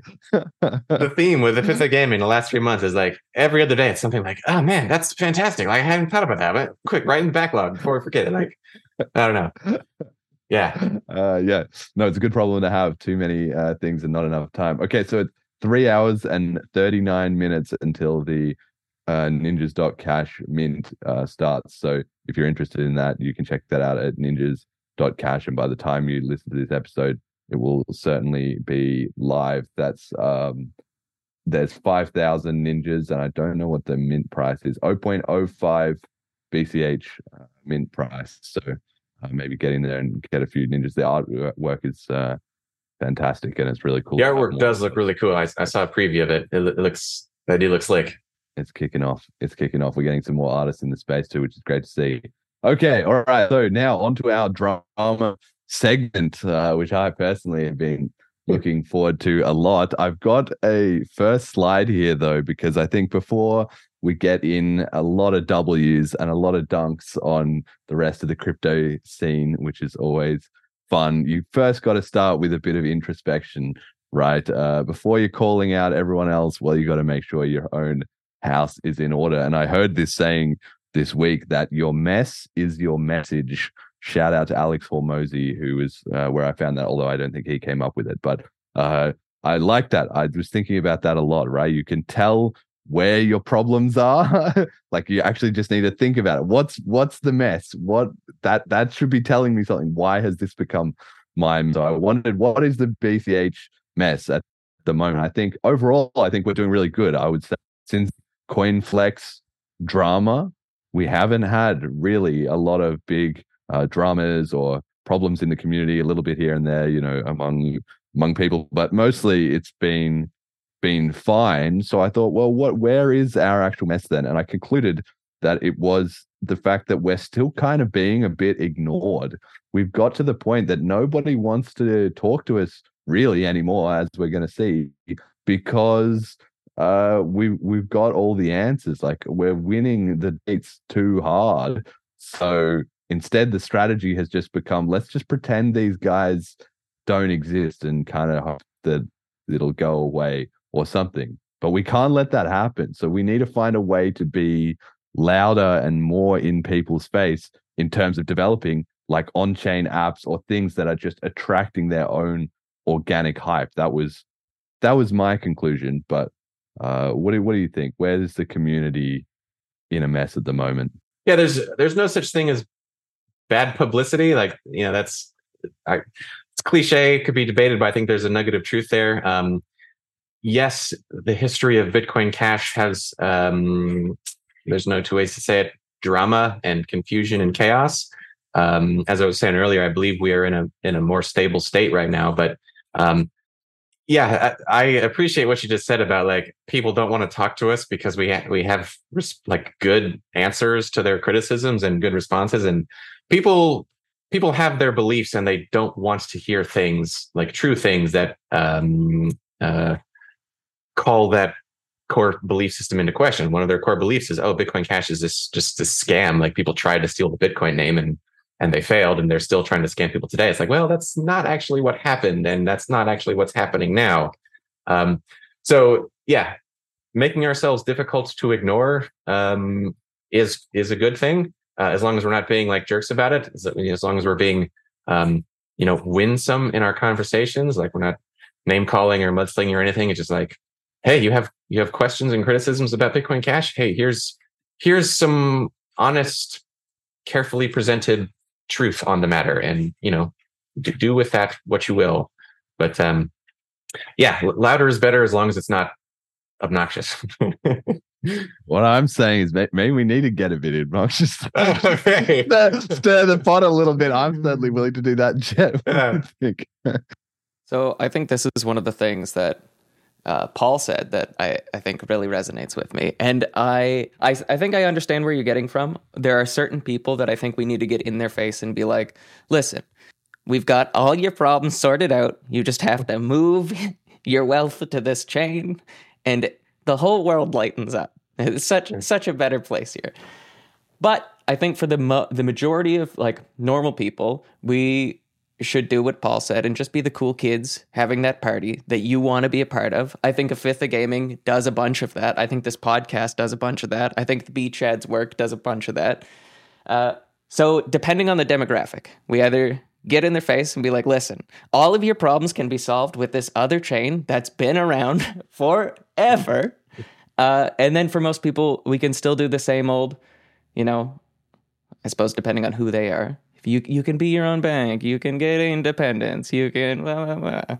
That, that- that is a recurring theme, isn't it? Of like somebody on Twitter complains about this problem, some problem in whatever chain they're talking about, and some you know B casher slides into the replies and is like, uh, "Hey, this solution is solved over there on Bitcoin Cash. Like, y- you want to come join?" Like, shut up, stupid Yeah. It's like, uh, I'm, I mean, we're on the same team here, bro. I'm trying to help you out with, with, you know, I, I have the solution to the problem you're complaining about. Like, it's, yeah, but that's the, that's what I'm saying. Like we're kind of at the point that we have a lot of answers to a lot of because what are we here doing? You know, figuring out how to build a fifth of gaming, right? And uh, the BTC guys are still like, wait, what's happening with our uh, block size? I just saw Vlad Costea pro- uh, posted right before the show. I think we're going to raise the block size in a couple of years, guys. Like that's still just where where they're at, you know, or like Ethereum's like, oh shit, now we're having to put everything on L2s because our scalability, there's cheap lighting in the background. so then, So- but by the way, fun fact: this cat's name is Gwei, as in as one in, one uh, one billion gigabyte. Ethereum unit. Yeah, Yeah, that's it's Gwei. I've been in, Oh, been in crypto a long time. yeah, wow, wow, wow. my, my other cat's name is Nonce. True, story. I swear. Man, wow, Gwei and Nonce. Yeah, I guess you have to explain those to every uh, person that comes in. Yeah. yeah.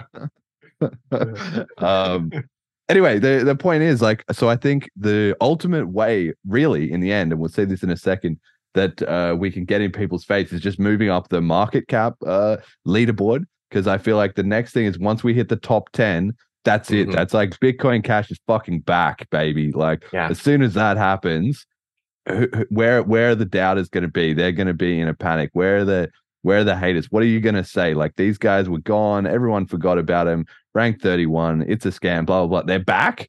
Like Yeah. after all this time what's what's happening here right? That's the only undeniable thing I think we can do. And so the best thing obviously we can do for that is to get apps that create on-chain usage that lock up coins on chain which is a fifth of gaming is perfect for that bch bull bch guru there's cash rain maybe there's lots of these things cooking so i think yeah, Yeah. if we can shove that forward in any way we can Yeah, what's That's good. one hundred percent. So there is in the cryptocurrency space today a wild misconception that's it's very prevalent, but it holds that large market caps means this pro this project is legitimate, it has wide scale adoption, and it's you know it's made it. But that is really not correct. Like uh, the top ten projects are, for the most part, in my humble but educated opinion, all garbage. Like it's, uh, you know, well, I don't want to get down that, but um, the unfortunate reality is people put a lot of stock in the cryptocurrency rankings. Uh, I, I don't believe they should, but that's the reality of the situation. So uh, the higher Bitcoin Cash climbs on that ladder, the more eyeballs will be on it. And certainly some of them will be aggressive critics, but some of them will just be curious bystanders like, oh, here's this new project in the top 10, which I have never heard before, or, or I heard it was a, you know, a scam or whatever. But how could it be way up here with the big boys if it's if it's like all the maximalists say, just a side scam or whatever. So um I, I'm excited about um how we've been doing this year price wise. Like if for no other reason than for that reason, that uh, as it climbs the rankings, more people will be looking at it and seeing all of the exciting and interesting work that we have done over the last five years and are still doing today. So yeah, it's exciting times. okay all right Speaking of let's which, get to the let's get to the drama let's get to the drama okay first up we have juan galt who uh, as was discussed on the episode last week, he fell through. So I've got the complete uh, chat logs here. I'm just going to read it all out because I don't think if I just summarize it, I think there'll be, oh, that's just Jeremy's version of events. But I'm just going to read it through tweet by tweet, the main chunk of what was said after that after that episode. So firstly, you have Juan Galt said, I'm sorry, y'all, my blocks were full. I slept in, then went to dinner with fam and totally forgot about this. I'm down to reschedule. Would have been a great troll, lol. I said, down to reschedule, but to raise proof of work requirement and reduce chances of a repeat occurrence, I'm going to need a 3BH bond. And then I put a BCH address, and then I'll send it back to you live on air. If you don't show, I keep the sats. Tweet is accountability. And he replied, uh, can I buy it from you for sats on Lightning? You tell me which BCH wallet to use, and I'll tell you which LN wallet to get. And then he said, never mind, that's way too much money, lol. Make it 50 bucks equivalent, and I'm game. Three BCH obviously being, you know, nearly 600, nearly $700. I said, you can't buy it from me for LN sats. I don't accept fake Bitcoin, only the real thing. Uh, tongue poking out emoji. Maybe someone else will do a P2P swap though if you ask around. I'll reduce the amount to $50 though. That's a fair request. Let's say 0.25 BCH, which is currently $52. He said, Meh, I've lost interest. Maybe some other time. So I was like, You are done, son. I have absolutely got you here. So I quote tweeted him with screenshots of all this and said, Have fun staying poor. And that felt fucking amazing. And he replied saying, LeMayo, cry harder with the price graph of BCH. And I said, bro, you don't have $50. No chart can save you. Ha ha ha ha ha. He said, I'm too lazy to buy Bcash, much less give it to you. You are the one begging for money after all. And I said, You're too lazy to show for a podcast and too lazy to have a net worth greater than $50. I'm not begging for money. I said I'd send it back live on air. The point is not the money, it's to prevent you falling through in the exact manner you now have twice BTC on Struggle Street. So obviously he fell through. He like Uh, that. The thing is, when you're in a situation like this with anyone, if you're in an argument with somebody who knows what they're doing, they only need a small crack. Once you open the door just a little bit, they jam their foot in there and you are finished. So he fell through on the podcast. He said he'd reschedule.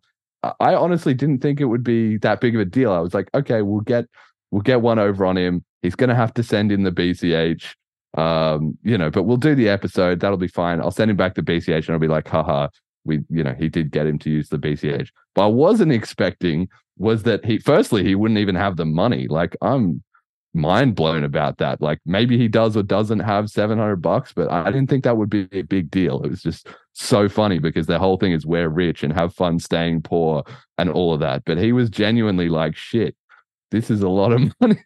and I, you know, Jay, are you to chime in here? yeah, I think this is hilarious. One of my very first so the the my introduction to crypto, I've explained this on the podcast before, was a Facebook group called Anarcrypt. Anarcrypt V2 hilariously was a fork of Anarcrypt because it's cryptocurrency and a bunch of nerds do that. Anyway, uh I remember very distinctly there was a Monero dude in there who just like shit posted all the time. And he regularly would be like, listen, if you're talking to someone that can't prove they have a thousand dollars in their bank account, you should stop talking to them. and I feel like Yeah. we just did that Yeah. to Mr. Galt here. That's right. It's just it's just so ironic that uh, all this Twitter, you know, big talk and have fun staying poor. And he even posted the price chart to me. I'm like, dude, you just said you don't have seven hundred dollars. Like, w- y- it doesn't really matter with this price. Clearly, you hadn't invested in this grand price run up. Otherwise, it wouldn't even be a big deal. And like, I don't know if some if I if it was the situation where it was reversed and I'd done it, I would be like, fine. There's no risk. The I've made the tweets. All the blockchain records would be there, right? There's no way. So anyway, then he said, "Can you put it down to fifty dollars?" And I said, "Yeah, that's fine." And then he still fell through anyway and tried to come up with these weird, like, "Oh, you're begging for money." Like, I I honestly can't tell whether he's just too stupid to understand what the offer was, or whether he was just trying to find a way to sort of excuse it. And then he kind of came up with some other stuff after this, being like, well, if you won't try Lightning Network, why should I try BCH? And it's kind of like, well, because you're the one who dogged us on the original show. So now the ball's in our court and you've got to you've got to come meet us on our side of the fence. Also, I have no reason to send you any Lightning Network because, like, the whole point of this is you've got to put in the bond. We're not doing a Lightning Network bond. We're doing a BCH Yeah. bond. So I just, I don't know. I I had great fun with this. And uh, Juan, if you're watching, mate, it's time to just grow up and be an adult, right? If you fall through on the podcast, not only do you look like an asshole or- originally, but doubling down, then you're just looking incompetent, mate. So tough. Pantera in the chat said he'll need the fifty dollars to buy a coffee in the morning. yeah. yeah this this whole situation was was bizarre like i well first of all Juan if you are watching i just got to say you missed out on a great experience. Like being on the bitcoin cash podcast is so far it has been a blast. So you know you're, you're shooting yourself in the foot by by skipping out on it. But yeah it was a weird play by him. I, I guess he was gonna stick it to you. Like you know, he's he's gonna show you how oh man i'll i'll show up i will not show up for their podcast. That'll teach him like uh that's not how you win an argument. Like if if, if you want to come and convince us of the merits of lightning network which boy that is a that is a tall task. Like i i can say the benefit of anyone who doesn't know already the lightning network is not good. Like it is not a marvel of technical achievement. It's a rube goldberg machine. But if you want to come make that case in a public forum with an expert from the other side of the fence do that. Don't sure i'll come and then not come and be haha gotcha I, I don't know it's i mean But uh, no, but I don't think he. I think he did actually mean to show up. I don't think it was a troll. That's what I Oh. said at the time. And then he he said that himself. He said, "No, I wasn't.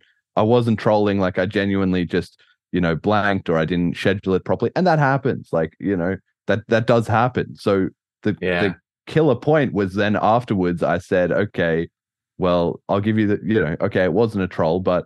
Obviously, if he's going to put seven hundred dollars on the line, I'm not going to care if he trolls me again. I'll keep the seven yeah hundred so keep it that's 700 fine. yeah. So it seemed like a perfectly fair request, but then that just like that was just too much, and, And it, it- just it- all fell apart there. it, would have led to an exciting uh, counterpoint opportunity. Like you said, hey, I'll give you this seven hundred dollars live on stream, Yes, and you know, show here's here's how fast and awesome Bitcoin Cash is.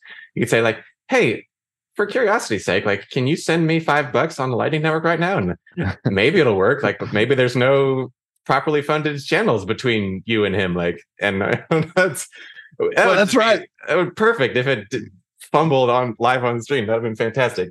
exactly. That's right. And I just have him dead to rights on like every angle of this, and it's just, I mean, it's Yeah. what We- what we what, just- what else can you say? It's uh, this is just the state where the debate has got to. Like he has about seven thousand Twitter followers, so the show is now big enough that it's about the same, you know, about roughly equivalent in terms of his kind of reach. He can come in here and and like I was just ratioing him over and over in the Twitter thread because people who like are on my side are like, well, Jeremy's wrecking him, and then whoever was reading it from his side was kind of like, whoa, I do not want to be getting in here. Like we're getting absolutely roasted. So uh, that's just great to see. And uh, yeah, the inertia is now on now on our side. But yeah, if you just fall through, like that's just it, I it just feels to me like a like the kind of thing a teenager would do. Like if you, if you fall through on a business deal and then you're like, no, but it needs to be tit for tat. It's like, no, dude, you already fell through the first time. So actually, yeah. you're starting off with the lower rep. Yeah, exactly. Right. You got a deficit to make up. Anyway, that's uh, why he will not be coming on the show. And uh, yeah, good good luck to him with his uh, whole Bitcoin uh, price graph. I guess. Okay, that's that uh, drama out of the way for anybody who who is interested in what happened to that. Okay, we've got now the uh, price segment, which I've moved uh, down in the show. Usually we do it at the start to be, uh, but it's relevant to this second piece of drama. So uh, the title is BCH reflaps LTC, then retreats. So today, Bitcoin Cash is $228.91 USD, which is up. One BTC buys 121.8 BCH. So we're also up on the ratio there. And one ETH buys 7.1 BCH. So we're up marginally. But the bigger story is that we are rank 17 with about 4.45 4.46 billion in market cap and two spots higher than us uh, rank 15 is litecoin which has 4.8 billion market cap. And in the last week uh, bch did at one point pump up and a couple times it just briefly was ahead of Litecoin before falling back down. Now, this is a big deal because in the grand context of cryptocurrency, like you're saying with the top 10, a lot of it's garbage. And also there's different niches of coins, right? So Bitcoin Cash is in the cash section, essentially, with Litecoin being probably the biggest competitor, then maybe Dogecoin, but that's also just known as a joke. And then obviously Bitcoin BTC, who themselves have mostly given up on being part of this whole cash economy type of situation. So BCH can reflip LTC, then suddenly we're kind of like the number one coin uh, if you scroll down the list where you get to like the cash option uh, parts of it. And the reason this is also a big dunk is because the LTC community, and I have a screenshot here from Reddit uh, years ago, five, four or five years ago, when LTC first uh, flipped over uh, B- BCH, they called it the flappening because their motto is the chicken, I guess. Uh, then they have a thread here. The top voted comment, it's happening. Watch the LTC BCH flappening live. And the top comment is, fuck BCH and fuck Roger Ver. And then some guy said, I'm with you, right? So there was uh, quite a bit of contention at that time. And while things are now a little bit uh, less, uh, you know, obviously we had the LTC podcast, uh, LTC Underground on the show, it was the first episode of this year, right? And at that time, BCH was ranked 27.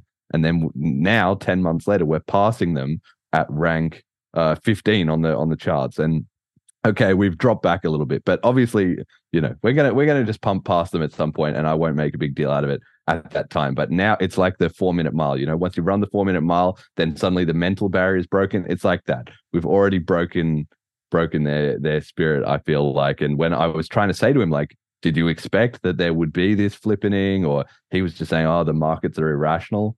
And I'm kind of thinking that doesn't explain it. You can't explain that we've gone, you know, they were nearly in the top 10 and we were nearly out of the top 30.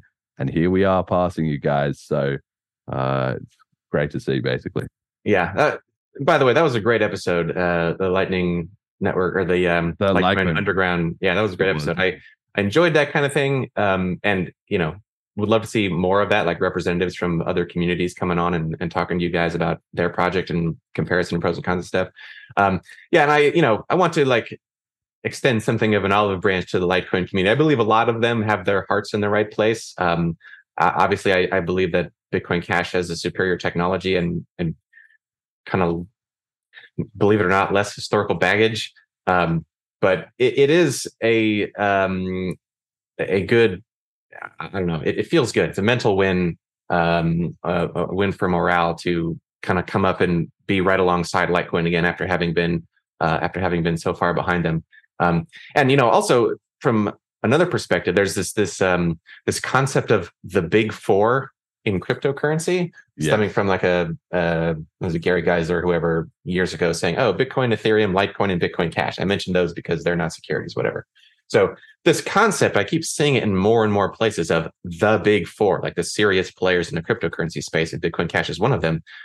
S- since the time I saw that start emerging, Bitcoin Cash has been like the bottom in terms of market cap. It would be cool to not be the bottom of of the big four.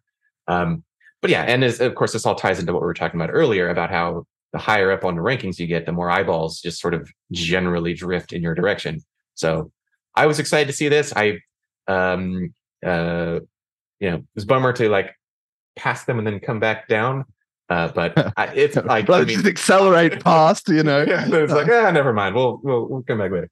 But um, yeah, we'll see. We'll see how it goes. Uh, I remain very optimistic, very bullish about the future. Um, and it, you know, if the the grandiose future that we're envisioning comes to pass, and I expect that it will, like probably will continue climbing.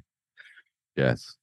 Yes, exactly. So obviously, like like usual, price is not everything, but it is important. People Mm. take it as a bit of a metric, and it was nice to get one back there. I yeah, I think maybe it'll be a couple weeks, couple months, who knows? But at some point, BCH will just go on another bit of a tear.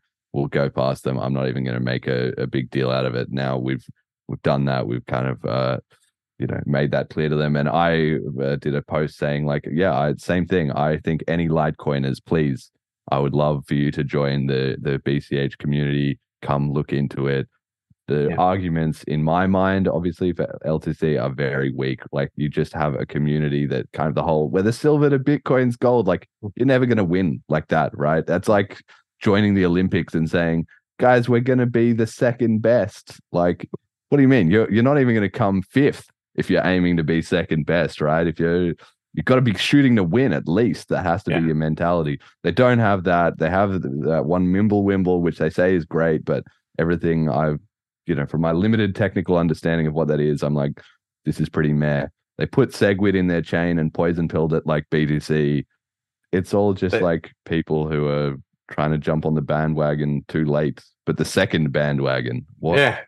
Second bandwagon. Yeah, and uh, I I feel like I've also had Lightning Network, or uh, I keep saying Lightning instead of Litecoin.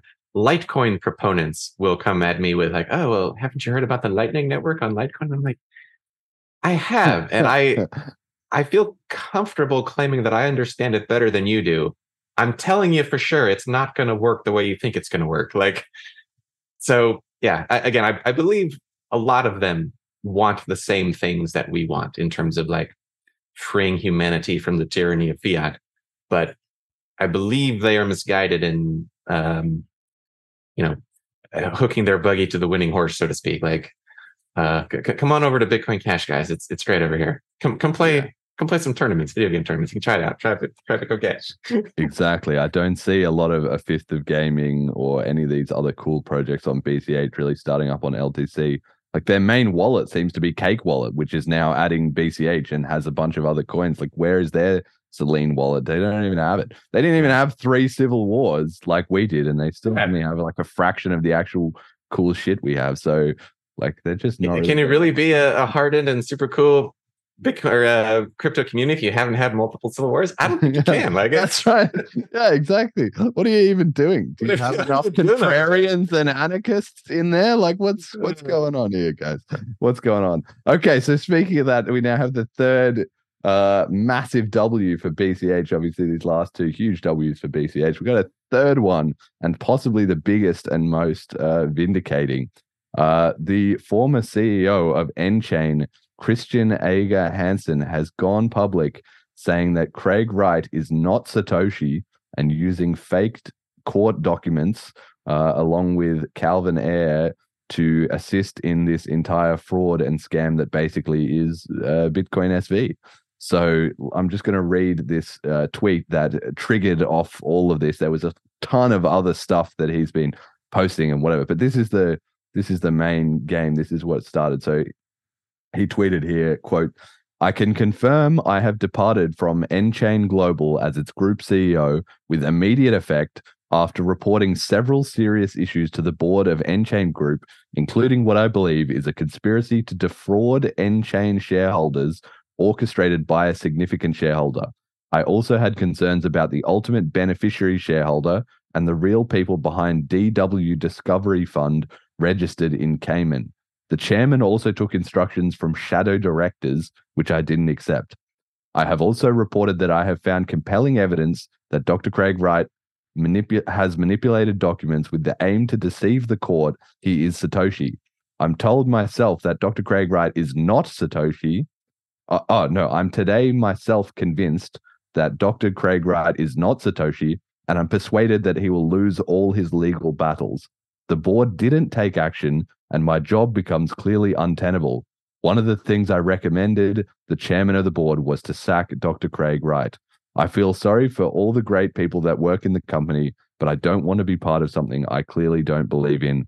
Hashtag fake Toshi. And then he has a photo of uh, Calvin and, and Craig uh, there to sort of rub it in. So, for people who are out of the loop and don't know what this is all about, basically, when BCH and BSV split, which is now m- almost five years ago, it will be November 18th, I believe, 2018. So, coming up to five years ago, uh, and as covered in episode 85, the introductory episode, the big contention was over Craig Wright claiming that he was Satoshi and this guy, Calvin Ayre, this billionaire guy, backing him. And there's a lot of elements to this, but the, one of the big things about the BSV community is they love this whole legal battles, trying to sue people to prove that he's Satoshi, because he obviously can't just cryptographically sign because he's a fake. And then uh, they love all this corporate stuff, and we're going to be the big business guys. And I mean, it's all just this huge pile of like lies and scams, and not really what cryptocurrency is about at all. But the theory, or I'm going to put theory in quotation marks, that all the BSV people would say, oh, "This is Satoshi," or "We're doing all this great stuff," but everyone would say, "No, cannot, can't you see that this is all a scam by Craig Wright, where he pretends to be Satoshi. Calvin backs him. They try and sue to get patent rights or something like that over Bitcoin. And then that's how they make their money back. Like that's the entire grift, right? And everybody said that. This is not like a minority opinion. This was just what everybody said BSV was. But now all the evidence has come out that that's exactly what it was the whole Oh, yeah. time. and I, I think there's even I, there's even more to it. And I, um, you know, my understanding, and again, I, I pay attention to this at, at a distance because I've got you know other more interesting things to think about. But my understanding is that part of the goal was okay, we're gonna we're gonna make this personality cult around Craig Wright being Satoshi. We're gonna you know keep the price of Bitcoin SV propped up with that, and you know whatever other financial support they can get. Um, we're going to make actual code changes to the Bitcoin SV reference client um, that allow the ability to recover coins that have been, you know, lost or whatever. Uh, and then on the other side, you've got like, okay, we've got, we, we need to find some judge somewhere that says, okay, yeah, you win the case, Craig. You're we we officially say that you're Satoshi Nakamoto. Then they can then go to the miners of Bitcoin SV and say, legally, you have to run this software. And that's how they can just, okay, we're going to steal Satoshi's coins on this fork of the Bitcoin uh, project. Um, and you know, props to them. Like in in a in a world full of scams and and grifts, like this, as far as I know, this is unique. No one has done this particular scam before. So congratulations on on uniqueness. But but like the whole thing has been patently ridiculous. Like the whole Bitcoin SV uh, era. Um, if if I if I may, I'd love to share a couple of my favorite Craig Wright memories. Uh, with, Can, with- can we just can I just add one Oh, please. one more Yeah. thing before before Yeah, we go do that? So, like you're saying, that was the game plan, but and there's a step further, which is that the idea was to sue and get the uh, court to approve of um, essentially a, a transfer in quotation marks of the coins to Craig Wright, who supposedly lost them and supposedly is Satoshi and owns them. So the idea was to get him like the one million supposed Satoshi coins over to him on BSV, right? But that's Mhm. not even the end of the grift. The whole point is to do that, that it's a precedent that it can be Mhm. done. Mhm. And then they were going to try and do that on the far more valuable BTC and presumably also BCH chains. So for this attack to work, they kind of need it's like one of the ultimate proving grounds of Bitcoin. Like, is there any roundabout way you can get in there?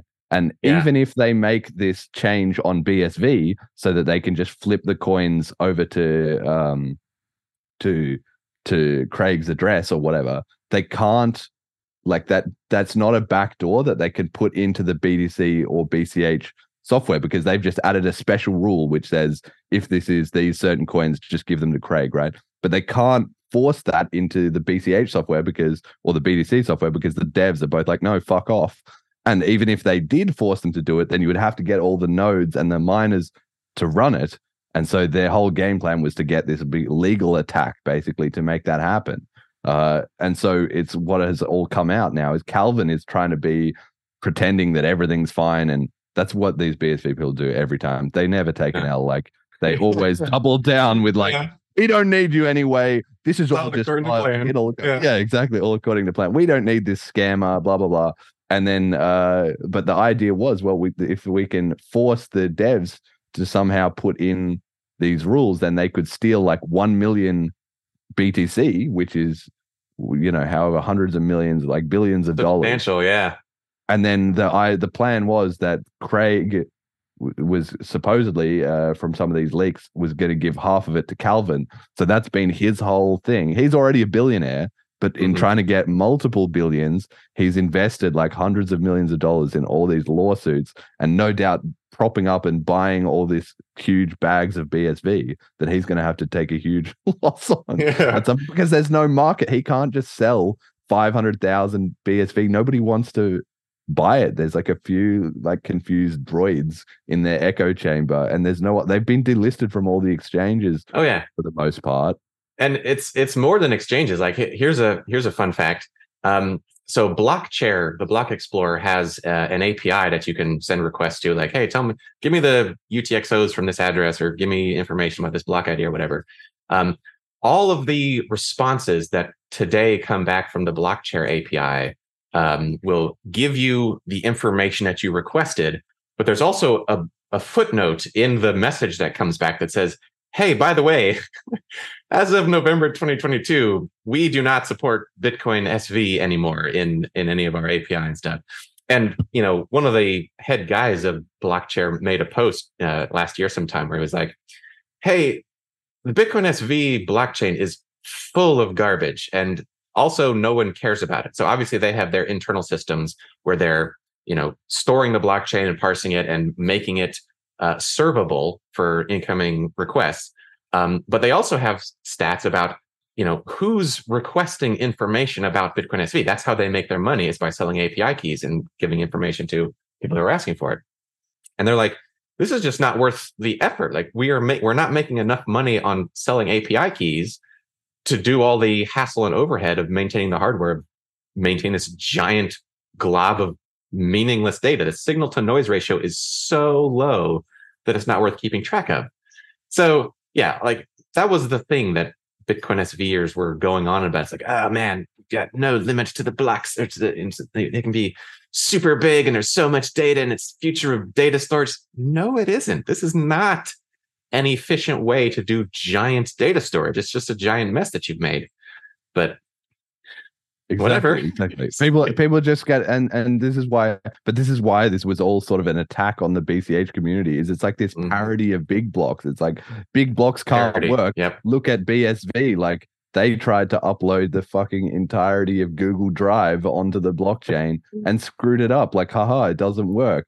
But that's not like the case. Like BCH one day will be doing the blocks and the transaction volumes that BSV is doing, right? That that's true. But there's just such a big distinction between we wrote some scripts and spammed at these ridiculously like not even one cent. They lowered it to like whatever one Satoshi or whatever that they could just spam up and they changed the limit so you can put pictures of Doge in there really easily, which you can do on BCH, yes, but uh, you know, not in the same way, and just uploaded these gigabytes and gigabytes of data with no real organic economy. There's obviously a huge difference between big blocks. Let's say a fifth of gaming pops off and we have 10 million gamers using BCH every day. Well, that would be a completely different scenario to uh, we're just uploading gigabytes and gigabytes of data with our tiny little BSV community that then the blockchain people are like, nobody's even using this. What's the problem is not having a lot of data. The problem is the way that they've done it and the fact that there's no organic adoption to back it up, really. Yeah, I, I appreciate what you said there about it being a parody of big blocks. I I wonder about that. Like, the, you know, this wasn't that long after the uh the what I like to call the Exodus block when Bitcoin Cash Yes. left Bitcoin. Um, this it was it was the next year that all this Bitcoin SV stuff happened, and this was still contentious. Like, okay, well, how big are the blocks supposed to be to to function correctly? And this is like, okay, well, let's just make them infinity big, and just uh, oh, see, it doesn't work. It's like, okay, well, that's not what we're trying to do. We're trying to scale responsibly and simply, and so let's let's scale as the technology allows. And yeah, Bitcoin SV. All right. Let's hear. Let's hear. Do you have some Craig? Uh, Oh yeah, so a okay. couple of Cr- Craig memories I wanted to share, and these aren't. This isn't my personal memories, just things that happened that I chuckled about when they did happen. So again, clown show from the beginning. There was Gavin Andresen's message like, "Oh, I I had the chance to shake Craig's hand and thank him for inventing Bitcoin," which looking back is feels really cringy, but you know what can you do? It's the past. Um, one of the things that Gavin announced in that blog post that he made was like, okay, on this date at this time, Craig Wright is going to publish a signed message with Satoshi's keys. And I was freaking out like, this is amazing. I can't believe we finally know who Satoshi is. Um, but of course, the day came and Craig flaked out and like shut his site down and like made this really weird apology letter, and it was just anyway. So that's memory number one. That was my first experience of this Craig Wright guy is kind of strange, and this is this is weird. But two two favorite things happened. Two two of my favorite Craig Wright things that happened. Uh, at some point along the way, where he's like trying to convince people that he's Satoshi, he said, "Hey, I control, or I used to control, I mined these specific blocks. Like he gave actual block IDs from the early Bitcoin days and said, I mined these. Uh, but you know, oops, I, I can't access the key from you know whatever ridiculous reason. Um, but not long after that, this message was made public. Um, uh, you know, and there's there's a website now. It's it's uh, Craig Wright is not Satoshi.com. And what happened was somebody, some anonymous person who actually controlled the keys for the blocks that Craig Wright said he's mine, published this message where he said, Craig Wright is a liar and a fraud. He he's not Satoshi, and it was there was a couple of other things in his note, but he is not Craig Wright. And to prove that he's not Craig Wright, here is this giant list of of addresses with the signature that using the keys for those blocks encodes this message. So either either Craig Wright is Satoshi and he just called himself publicly a liar and a fraud, or he's not Satoshi and the person who actually controls these blocks, which were mined in 2009, are like, yeah, it's, it's not it's not Satoshi. Now, anyone who kind of anyone who understands the mechanics of Bitcoin will understand that uh, for the actual Satoshi, like the Satoshi Nakamoto, it would be trivially easy to prove that you're Satoshi. There are there are magic numbers that exist that if you have this number, you're Satoshi. Uh, Craig Wright can't. It's trivially easy to prove that you're Satoshi, and it's impossible to prove that you are Satoshi if you're not. Um, so that was that was a fun win, and that site is still up. Everyone can Google it. Everyone can look at it right now. Craig Wright is not Satoshi.com. Everyone everyone should check that site out. Um, but this this was another of my favorite Craig Wright events. This was a, a theme that happened. I, I saw it at, at least two or three times where people would get in arguments with Craig Wright on Twitter about Bitcoin mechanics. oh, I love these ones. Yeah. and uh, they would they would argue with him quoting Satoshi, like they would make arguments with Satoshi Nakamoto's actual words. And on several occasions, Craig Wright responded to them, like, Oh, you're such an idiot. You don't understand Bitcoin. You're so stupid. And one guy was like, I, I don't know. Are you sure? I have it on good authority that, you know, XYZ, whatever the thing was that he said. And he's like, No, you're stupid. And whoever that whoever that source is, they're also stupid. And it's like, okay, well, here's the link to the Bitcoin talk forums where Satoshi Nakamoto said the thing that I just said to you. It's like this guy gets dunked on all the time.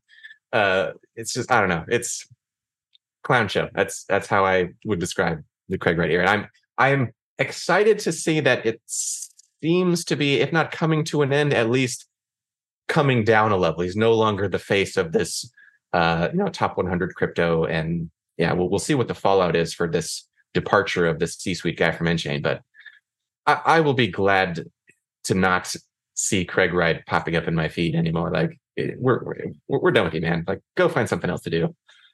Yes, yes, and so uh, obviously there's there's a lot of different aspects to this, but the key points really is that this is a huge W for the BCH community. Why?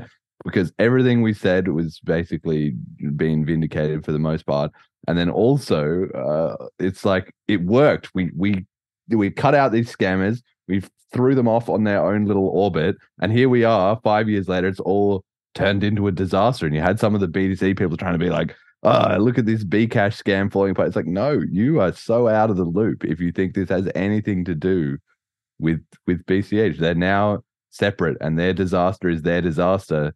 BCH completely unaffected. Whatever coins that those BSV people had, well, they must have sold them or decided to hodl yeah. them or whatever because they just they can't they yeah, can't do it anymore. And it, yeah.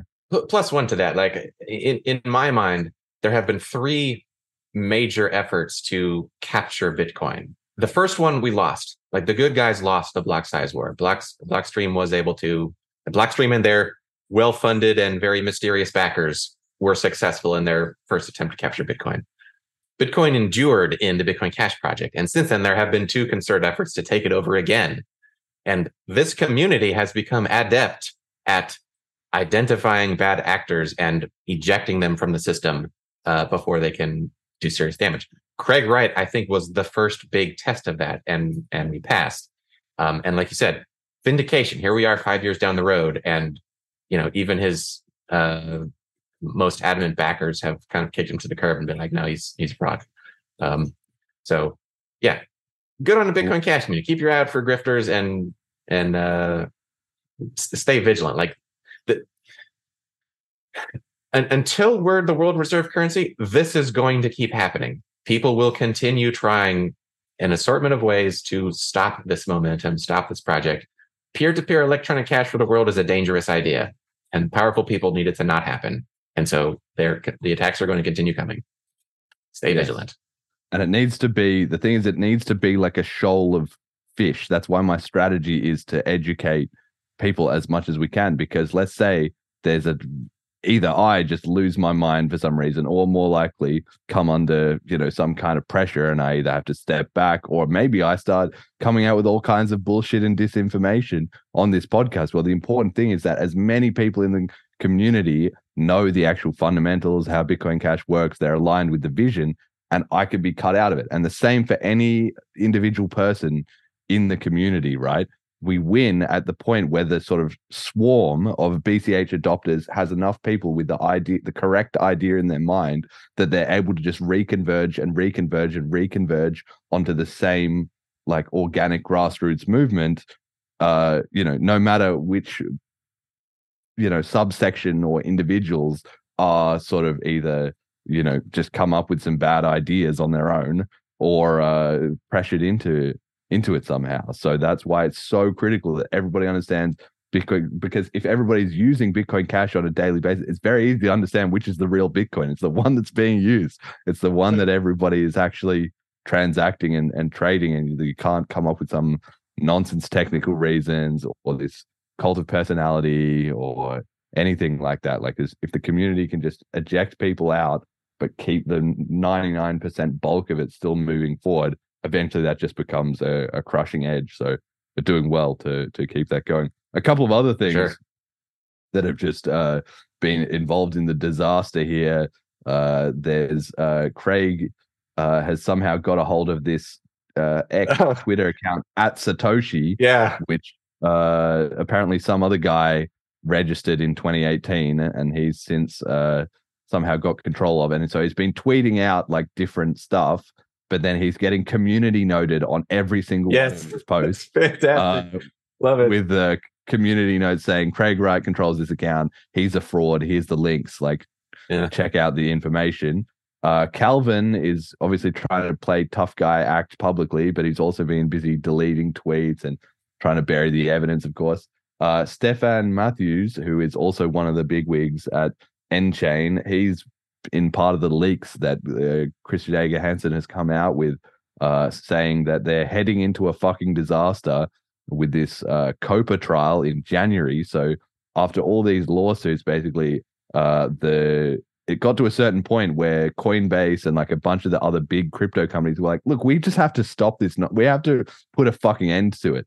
So they made this thing called the Crypto Open Patent Alliance, and they've sued Craig Wright to like prove in court that he's not a fraud, so that it's in the record and there's no more of this legal uh, bullshit. So that's in January. I think it's January the fifteenth or something. So no doubt the the general crypto sphere will be uh, very interested in that when it happens. But is they're just at like because this uh, Calvin, he's got a lot of money and he's been able to do this legal bullying tactics. But uh, finally, the industry got together and was like, "We're still bigger than you, mate," or "We certainly are now." So uh, they're just going to put a complete stop to this, and hopefully that will just be the end of the matter. So I'm looking forward to that. But obviously, this uh, this meltdown has come about as a result of their own lack of confidence that that was going to go well. Their delusions about that clearly falling apart at last. And then finally, you have the BSV community themselves. What actual organic people are involved are now even further in disarray, as some of them say, no, this is the latest round of 4D chess, which they can endlessly go back to. And then some of them say, like, guys, were we wrong? Like, what are we doing? Or some of them are saying, no, Craig Wright's always been bad for the community. But some people say, no, we need Craig. like, yeah. it's just absolute clown show. if you if you don't have Satoshi Nakamoto on your team, like what have you got left? Yeah, exactly. Sorry, Jen, I cut you off. No, no, no worries. Uh, there is an email that Stefan Matthews, Stefan Matthews, sent to uh, Christian, which was originally an email from Calvin to Craig. And there are just a couple lines in this. Jeremy, if you'll give me the time, I'd love to read. Yes, yes, yeah. Let's let's hear. All right. The email says, As I sit here, I'm on a beach in southern Spain. I have a good life. I have every intention of keeping it this way. Right now, the only negative in my life is your litigation disaster and getting old, but uh, that one I cannot fix. I will accept your explanation that you did not actually threaten me, so the following is the situation we find ourselves in. This is where it gets so fun. I have been operating under the assumption that you and Ramona have the keys and that you're simply pretending not to have them as part of some strategy that you're trapped that you've trapped yourself in. But now that we're looking at a situation where continuing to deny you have them ruins your life and damages your supporters, I'm forced to make a tough decision. It no longer matters if you have the keys or not, uh, as it is my opinion based on the advice from Zafar and others that you cannot win the COPA trial if you do not sign at Harvard, so I have no choice in what I have to do. This, of course, will, will also mean that you lose all other cases other than maybe the token theft case, but to me, losing COPA uh, even puts this at risk as COPA will set precedent that you are not Satoshi in law. All IP other than nChain patents will disappear. This means that you're not going to be able to get a court to declare that you own any tokens either. We have also verified that there is no complete paper trail evidencing evidencing uh, the trust owning any tokens. This after nearly a year of Zurich reviewing all the evidence you have. This means you cannot repay me the money you owe me for all the litigation to date. This means every cent spent on your cases is me pissing away my kids' inheritance. If you have the keys, you best pl- er, your best play is uh, to now use them. Going to jail for perjury, uh, uh, but losing the entire world accepting you are a flawed Satoshi is infinitely better than losing this case and only being considered likely to be flawed Satoshi after your death by historians, as no other realistic person is ever found. I'm so excited just reading the. A. That's, this is rough. Oh my gosh. Uh, da, da, da. However, it's my opinion that once the world accepts you are a flawed Satoshi, everything changes and all of this just goes away. I can make it all go away, in fact. There is zero, zero reason to continue to pretend you do not have the keys if you really have them. Side bonus is that using the keys in this way, combined with verdict in Florida, will likely be an accepted replacement for proper paperwork for financial institutions. The best paragraph.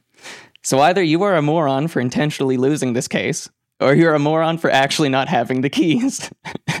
Either way, I'm not following you over the cliff. And I actually have concerns with Stefan even being a witness, as I know what they will do to him for this. My opinion in having watched this play out over the years is that it's very clear you are hopelessly bad at litigation. The, in all caps, only reason you won in Florida is the other side got greedy and tried to both steal your shit and ruin your reputation. And this was conflicting agendas and so confused the jury. The other side will not be making this mistake in London. To me, I am doing you and your supporters a favor. I will cover this in CG, CoinGeek, as us still being sure you are Satoshi, even as it's clear that you were run over by the combined forces of Silicon Valley, US payment companies, and the entire crypto world. We will say that we believe you did forge some documents to replace ones you destroyed earlier to try and pretend you were not Satoshi. We will say this because your Asperger's makes you not think and act like an adult. You are like a super smart teenager. this is not how this would play out in the media if we spend toe to toe with Copa and uh, and they still win, which is what is most likely. In addition to the massive waste of my kids' wealth. Last last section of the email. It's clear that once you lose, you will need me more than ever. I will be the only one standing between your family and the soup kitchen. At least at the moment, depending on how self destructive you get, I am not stopping my fundi- funding of the association, the ecosystem, or nChain and you. In fact, this decision makes funding them a lot easier for me. From my perspective, this decision improves everything now. Your continuing to accept this funding is your acceptance that your that our existing deal is still valid, and you agree with me that my stopping funding a lost cause is not a violation on my side. You are further agreeing that you will person uh, that you personally will pay me back for all the money I have spent on your project, even if the trust never gets any tokens. I do not believe this case is fundable in any other way. I do not believe you will even be able to get a competent law firm to work with you uh, on this, as I expect all the lawyers lawyers will bail out once uh, they know I am out. The analysis above will be done by everyone, and they are coming to the same conclusion. However, I will support any new funding options you can uh, you can find if this is your wish. Just send the plan to Elaine and I.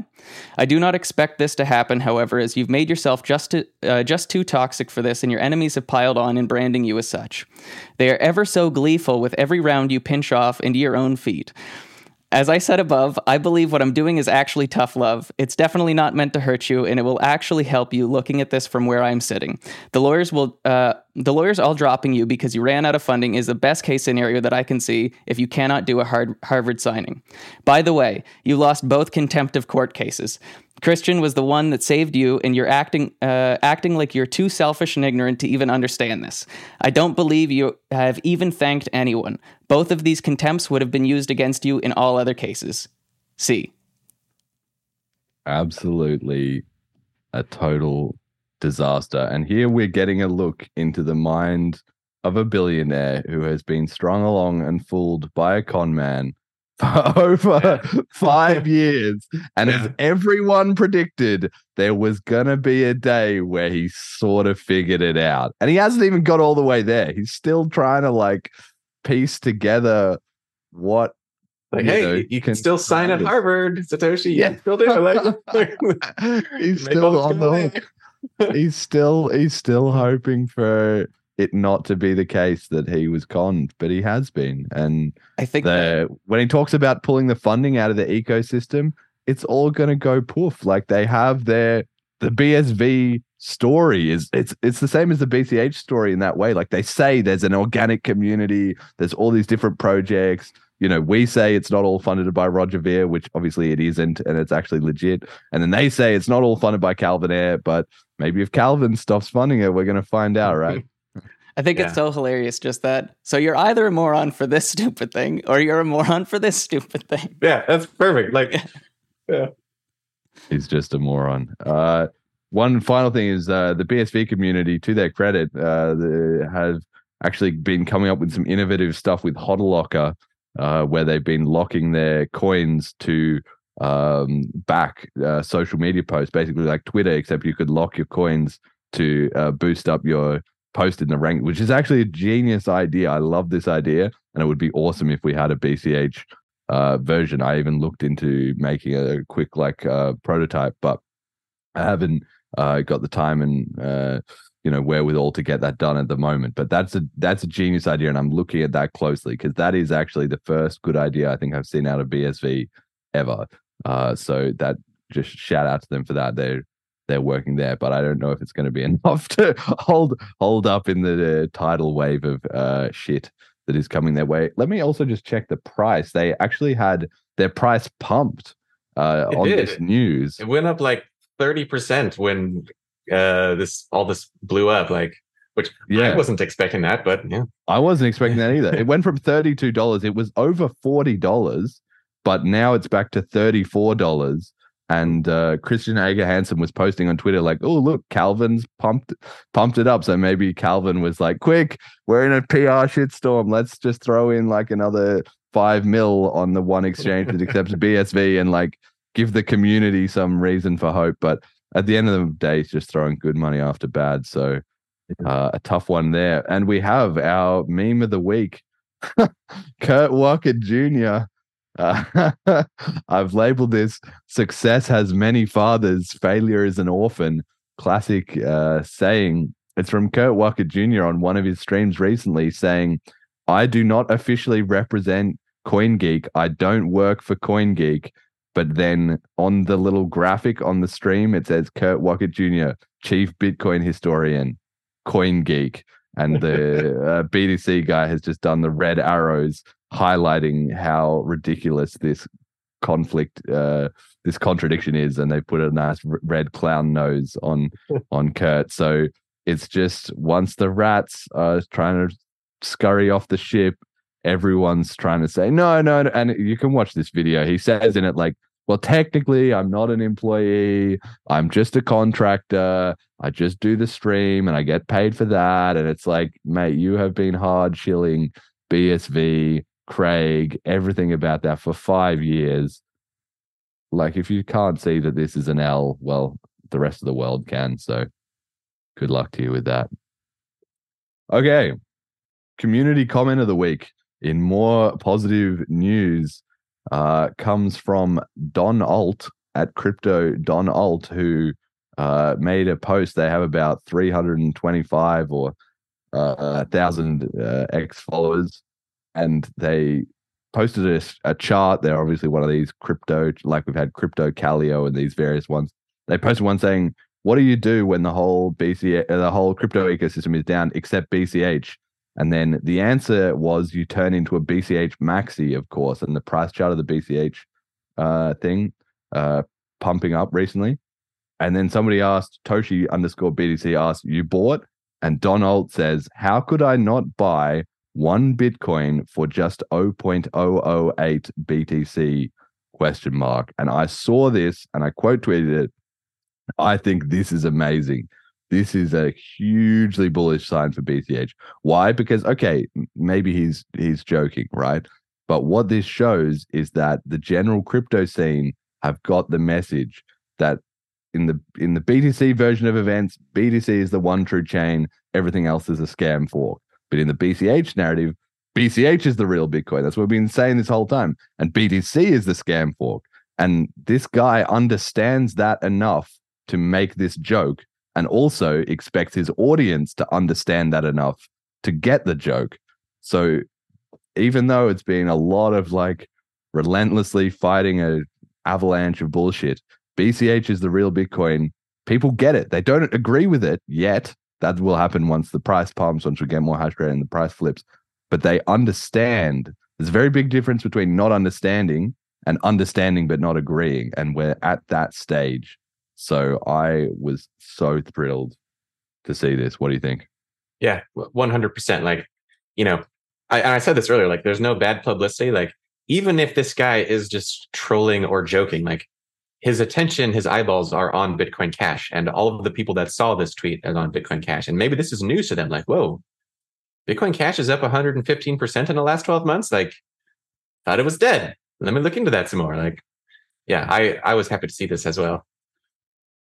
Great stuff. BCH is the real Bitcoin. It's getting at just where you just said uh, one Bitcoin for just 0.008 BTC. That's the exact point. You know, the yeah. BTC people are always saying, "Oh, I dumped your scam coins at 0.1 and I got real Bitcoin." But it's like, no, it's actually going to be the other way. Especially as BCH climbs up the up the ranks, and the price does not determine the truth, but to many people, it will be convincing nevertheless, and especially these. Uh, random crypto Twitter accounts. So great to great to see that.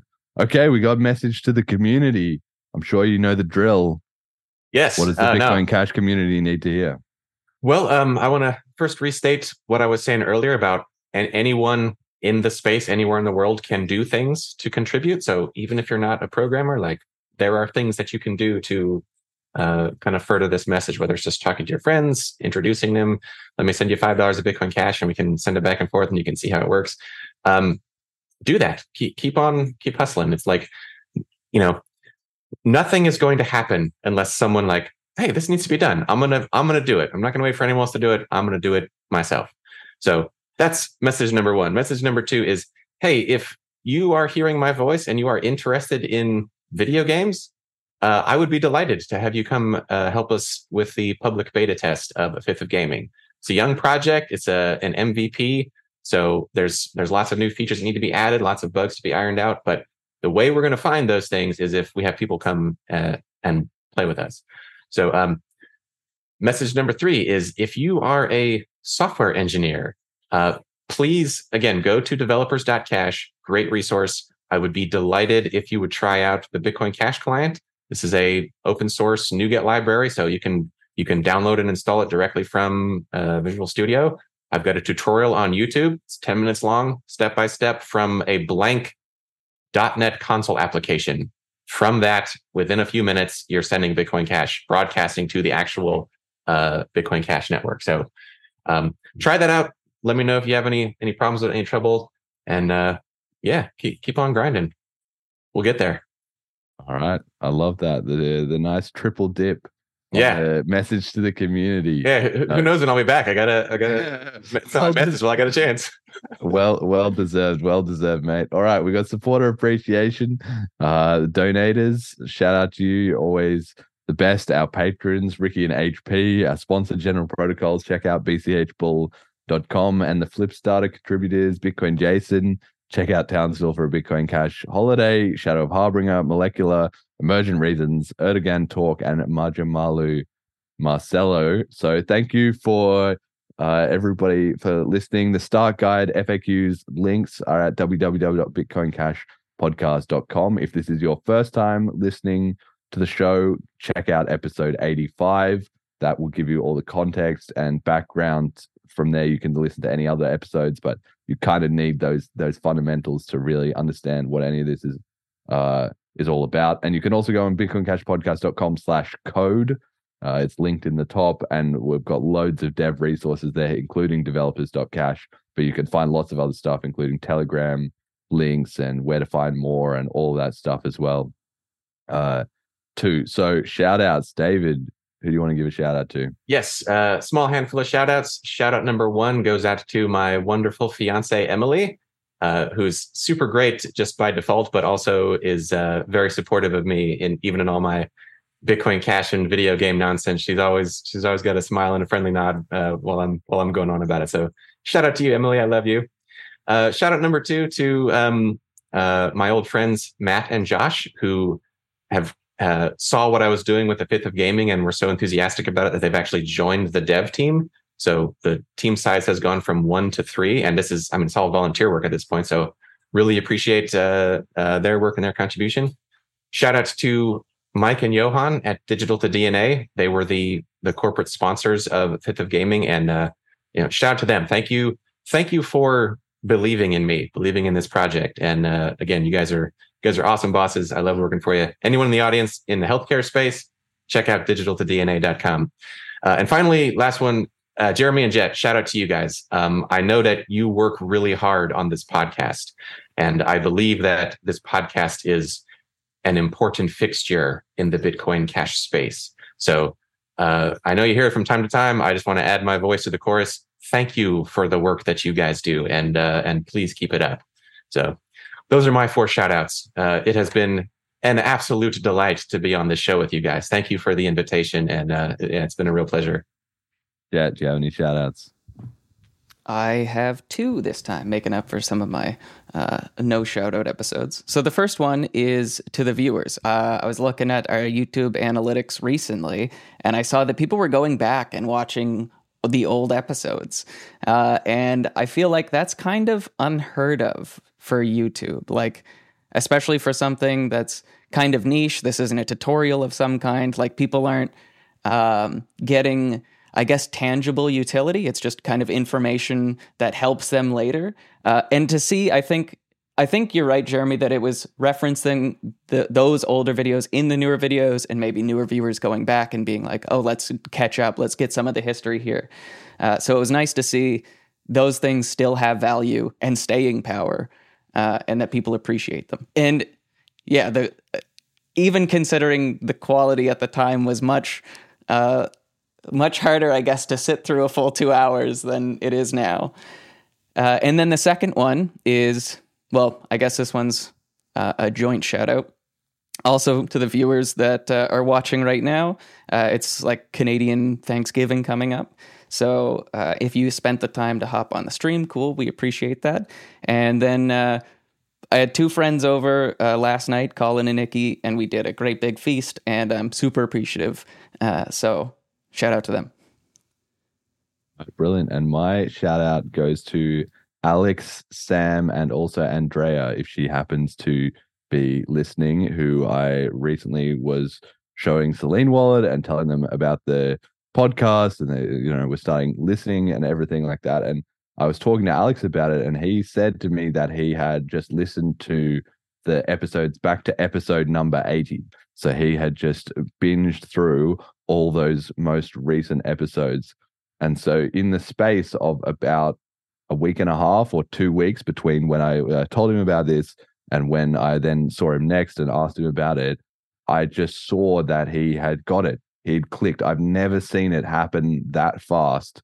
To obviously having uh, tried it out with Selene Wallet and then listening to all those episodes of the show, and like he's there. Bitcoin Cash historically has had such a hard time attracting people to the community and building up momentum because there's so much backstory. You got to know all the different forks. You got to go all the different what happened. You got to know all the technical details. You got to know why is this different to all the rest of the nonsense in cryptocurrency. You got to believe it can work. You got to understand why the price crashed and what the community is doing to fix that, and all the drama and lies and everything like that. I've never seen anybody so fast down the rabbit hole from just listening to this show. And like you're saying, we we have that backlog now, and people can just uh, listen back to it. And if you listen to 10, 10 episodes of this show coming in with very little context, as long as one of them's the the episode 85 and then just a bunch of others, you're already just jumped the queue on crypto. Like the rest of crypto, all the nonsense and lies, you'd be so much better prepared for it from that from that point on. So that was just amazing for me to see because when I talk to people about the show, I don't I don't have that context. I don't know. Like sometimes I talk to people about it. They've listened to one episode. Sometimes they've listened to every single one. And it's opaque from my point of view. And so that was just amazing to see. And it just proves to me that as the show grows, or again, if we can hit a kind of viral moment like with a fifth of gaming or anything, then the acceleration in horsepower of the community will be just overwhelming. Because if you get thousands or tens of thousands of people having that same experience where they find the podcast and they just listen to a, bunch of episodes and they've got it, that at scale will just be crushing to every other cryptocurrency. So uh, that was amazing yeah. to see, and uh, very glad to be transacting with you in BCH these days. It goes back to what I was saying about the importance of what you guys are doing here. Like your your FAQ and your library of past episodes are an extremely valuable artifact in the Bitcoin Cash space. So good on you guys. I'm I, I, love to hear stories of little wins like that, where like here's a here's a specific instance of a person uh, benefiting directly from that. And yeah, keep up the word the good work, guys. You're awesome. Been amazing. All right. Thank you everybody for listening. Until next time.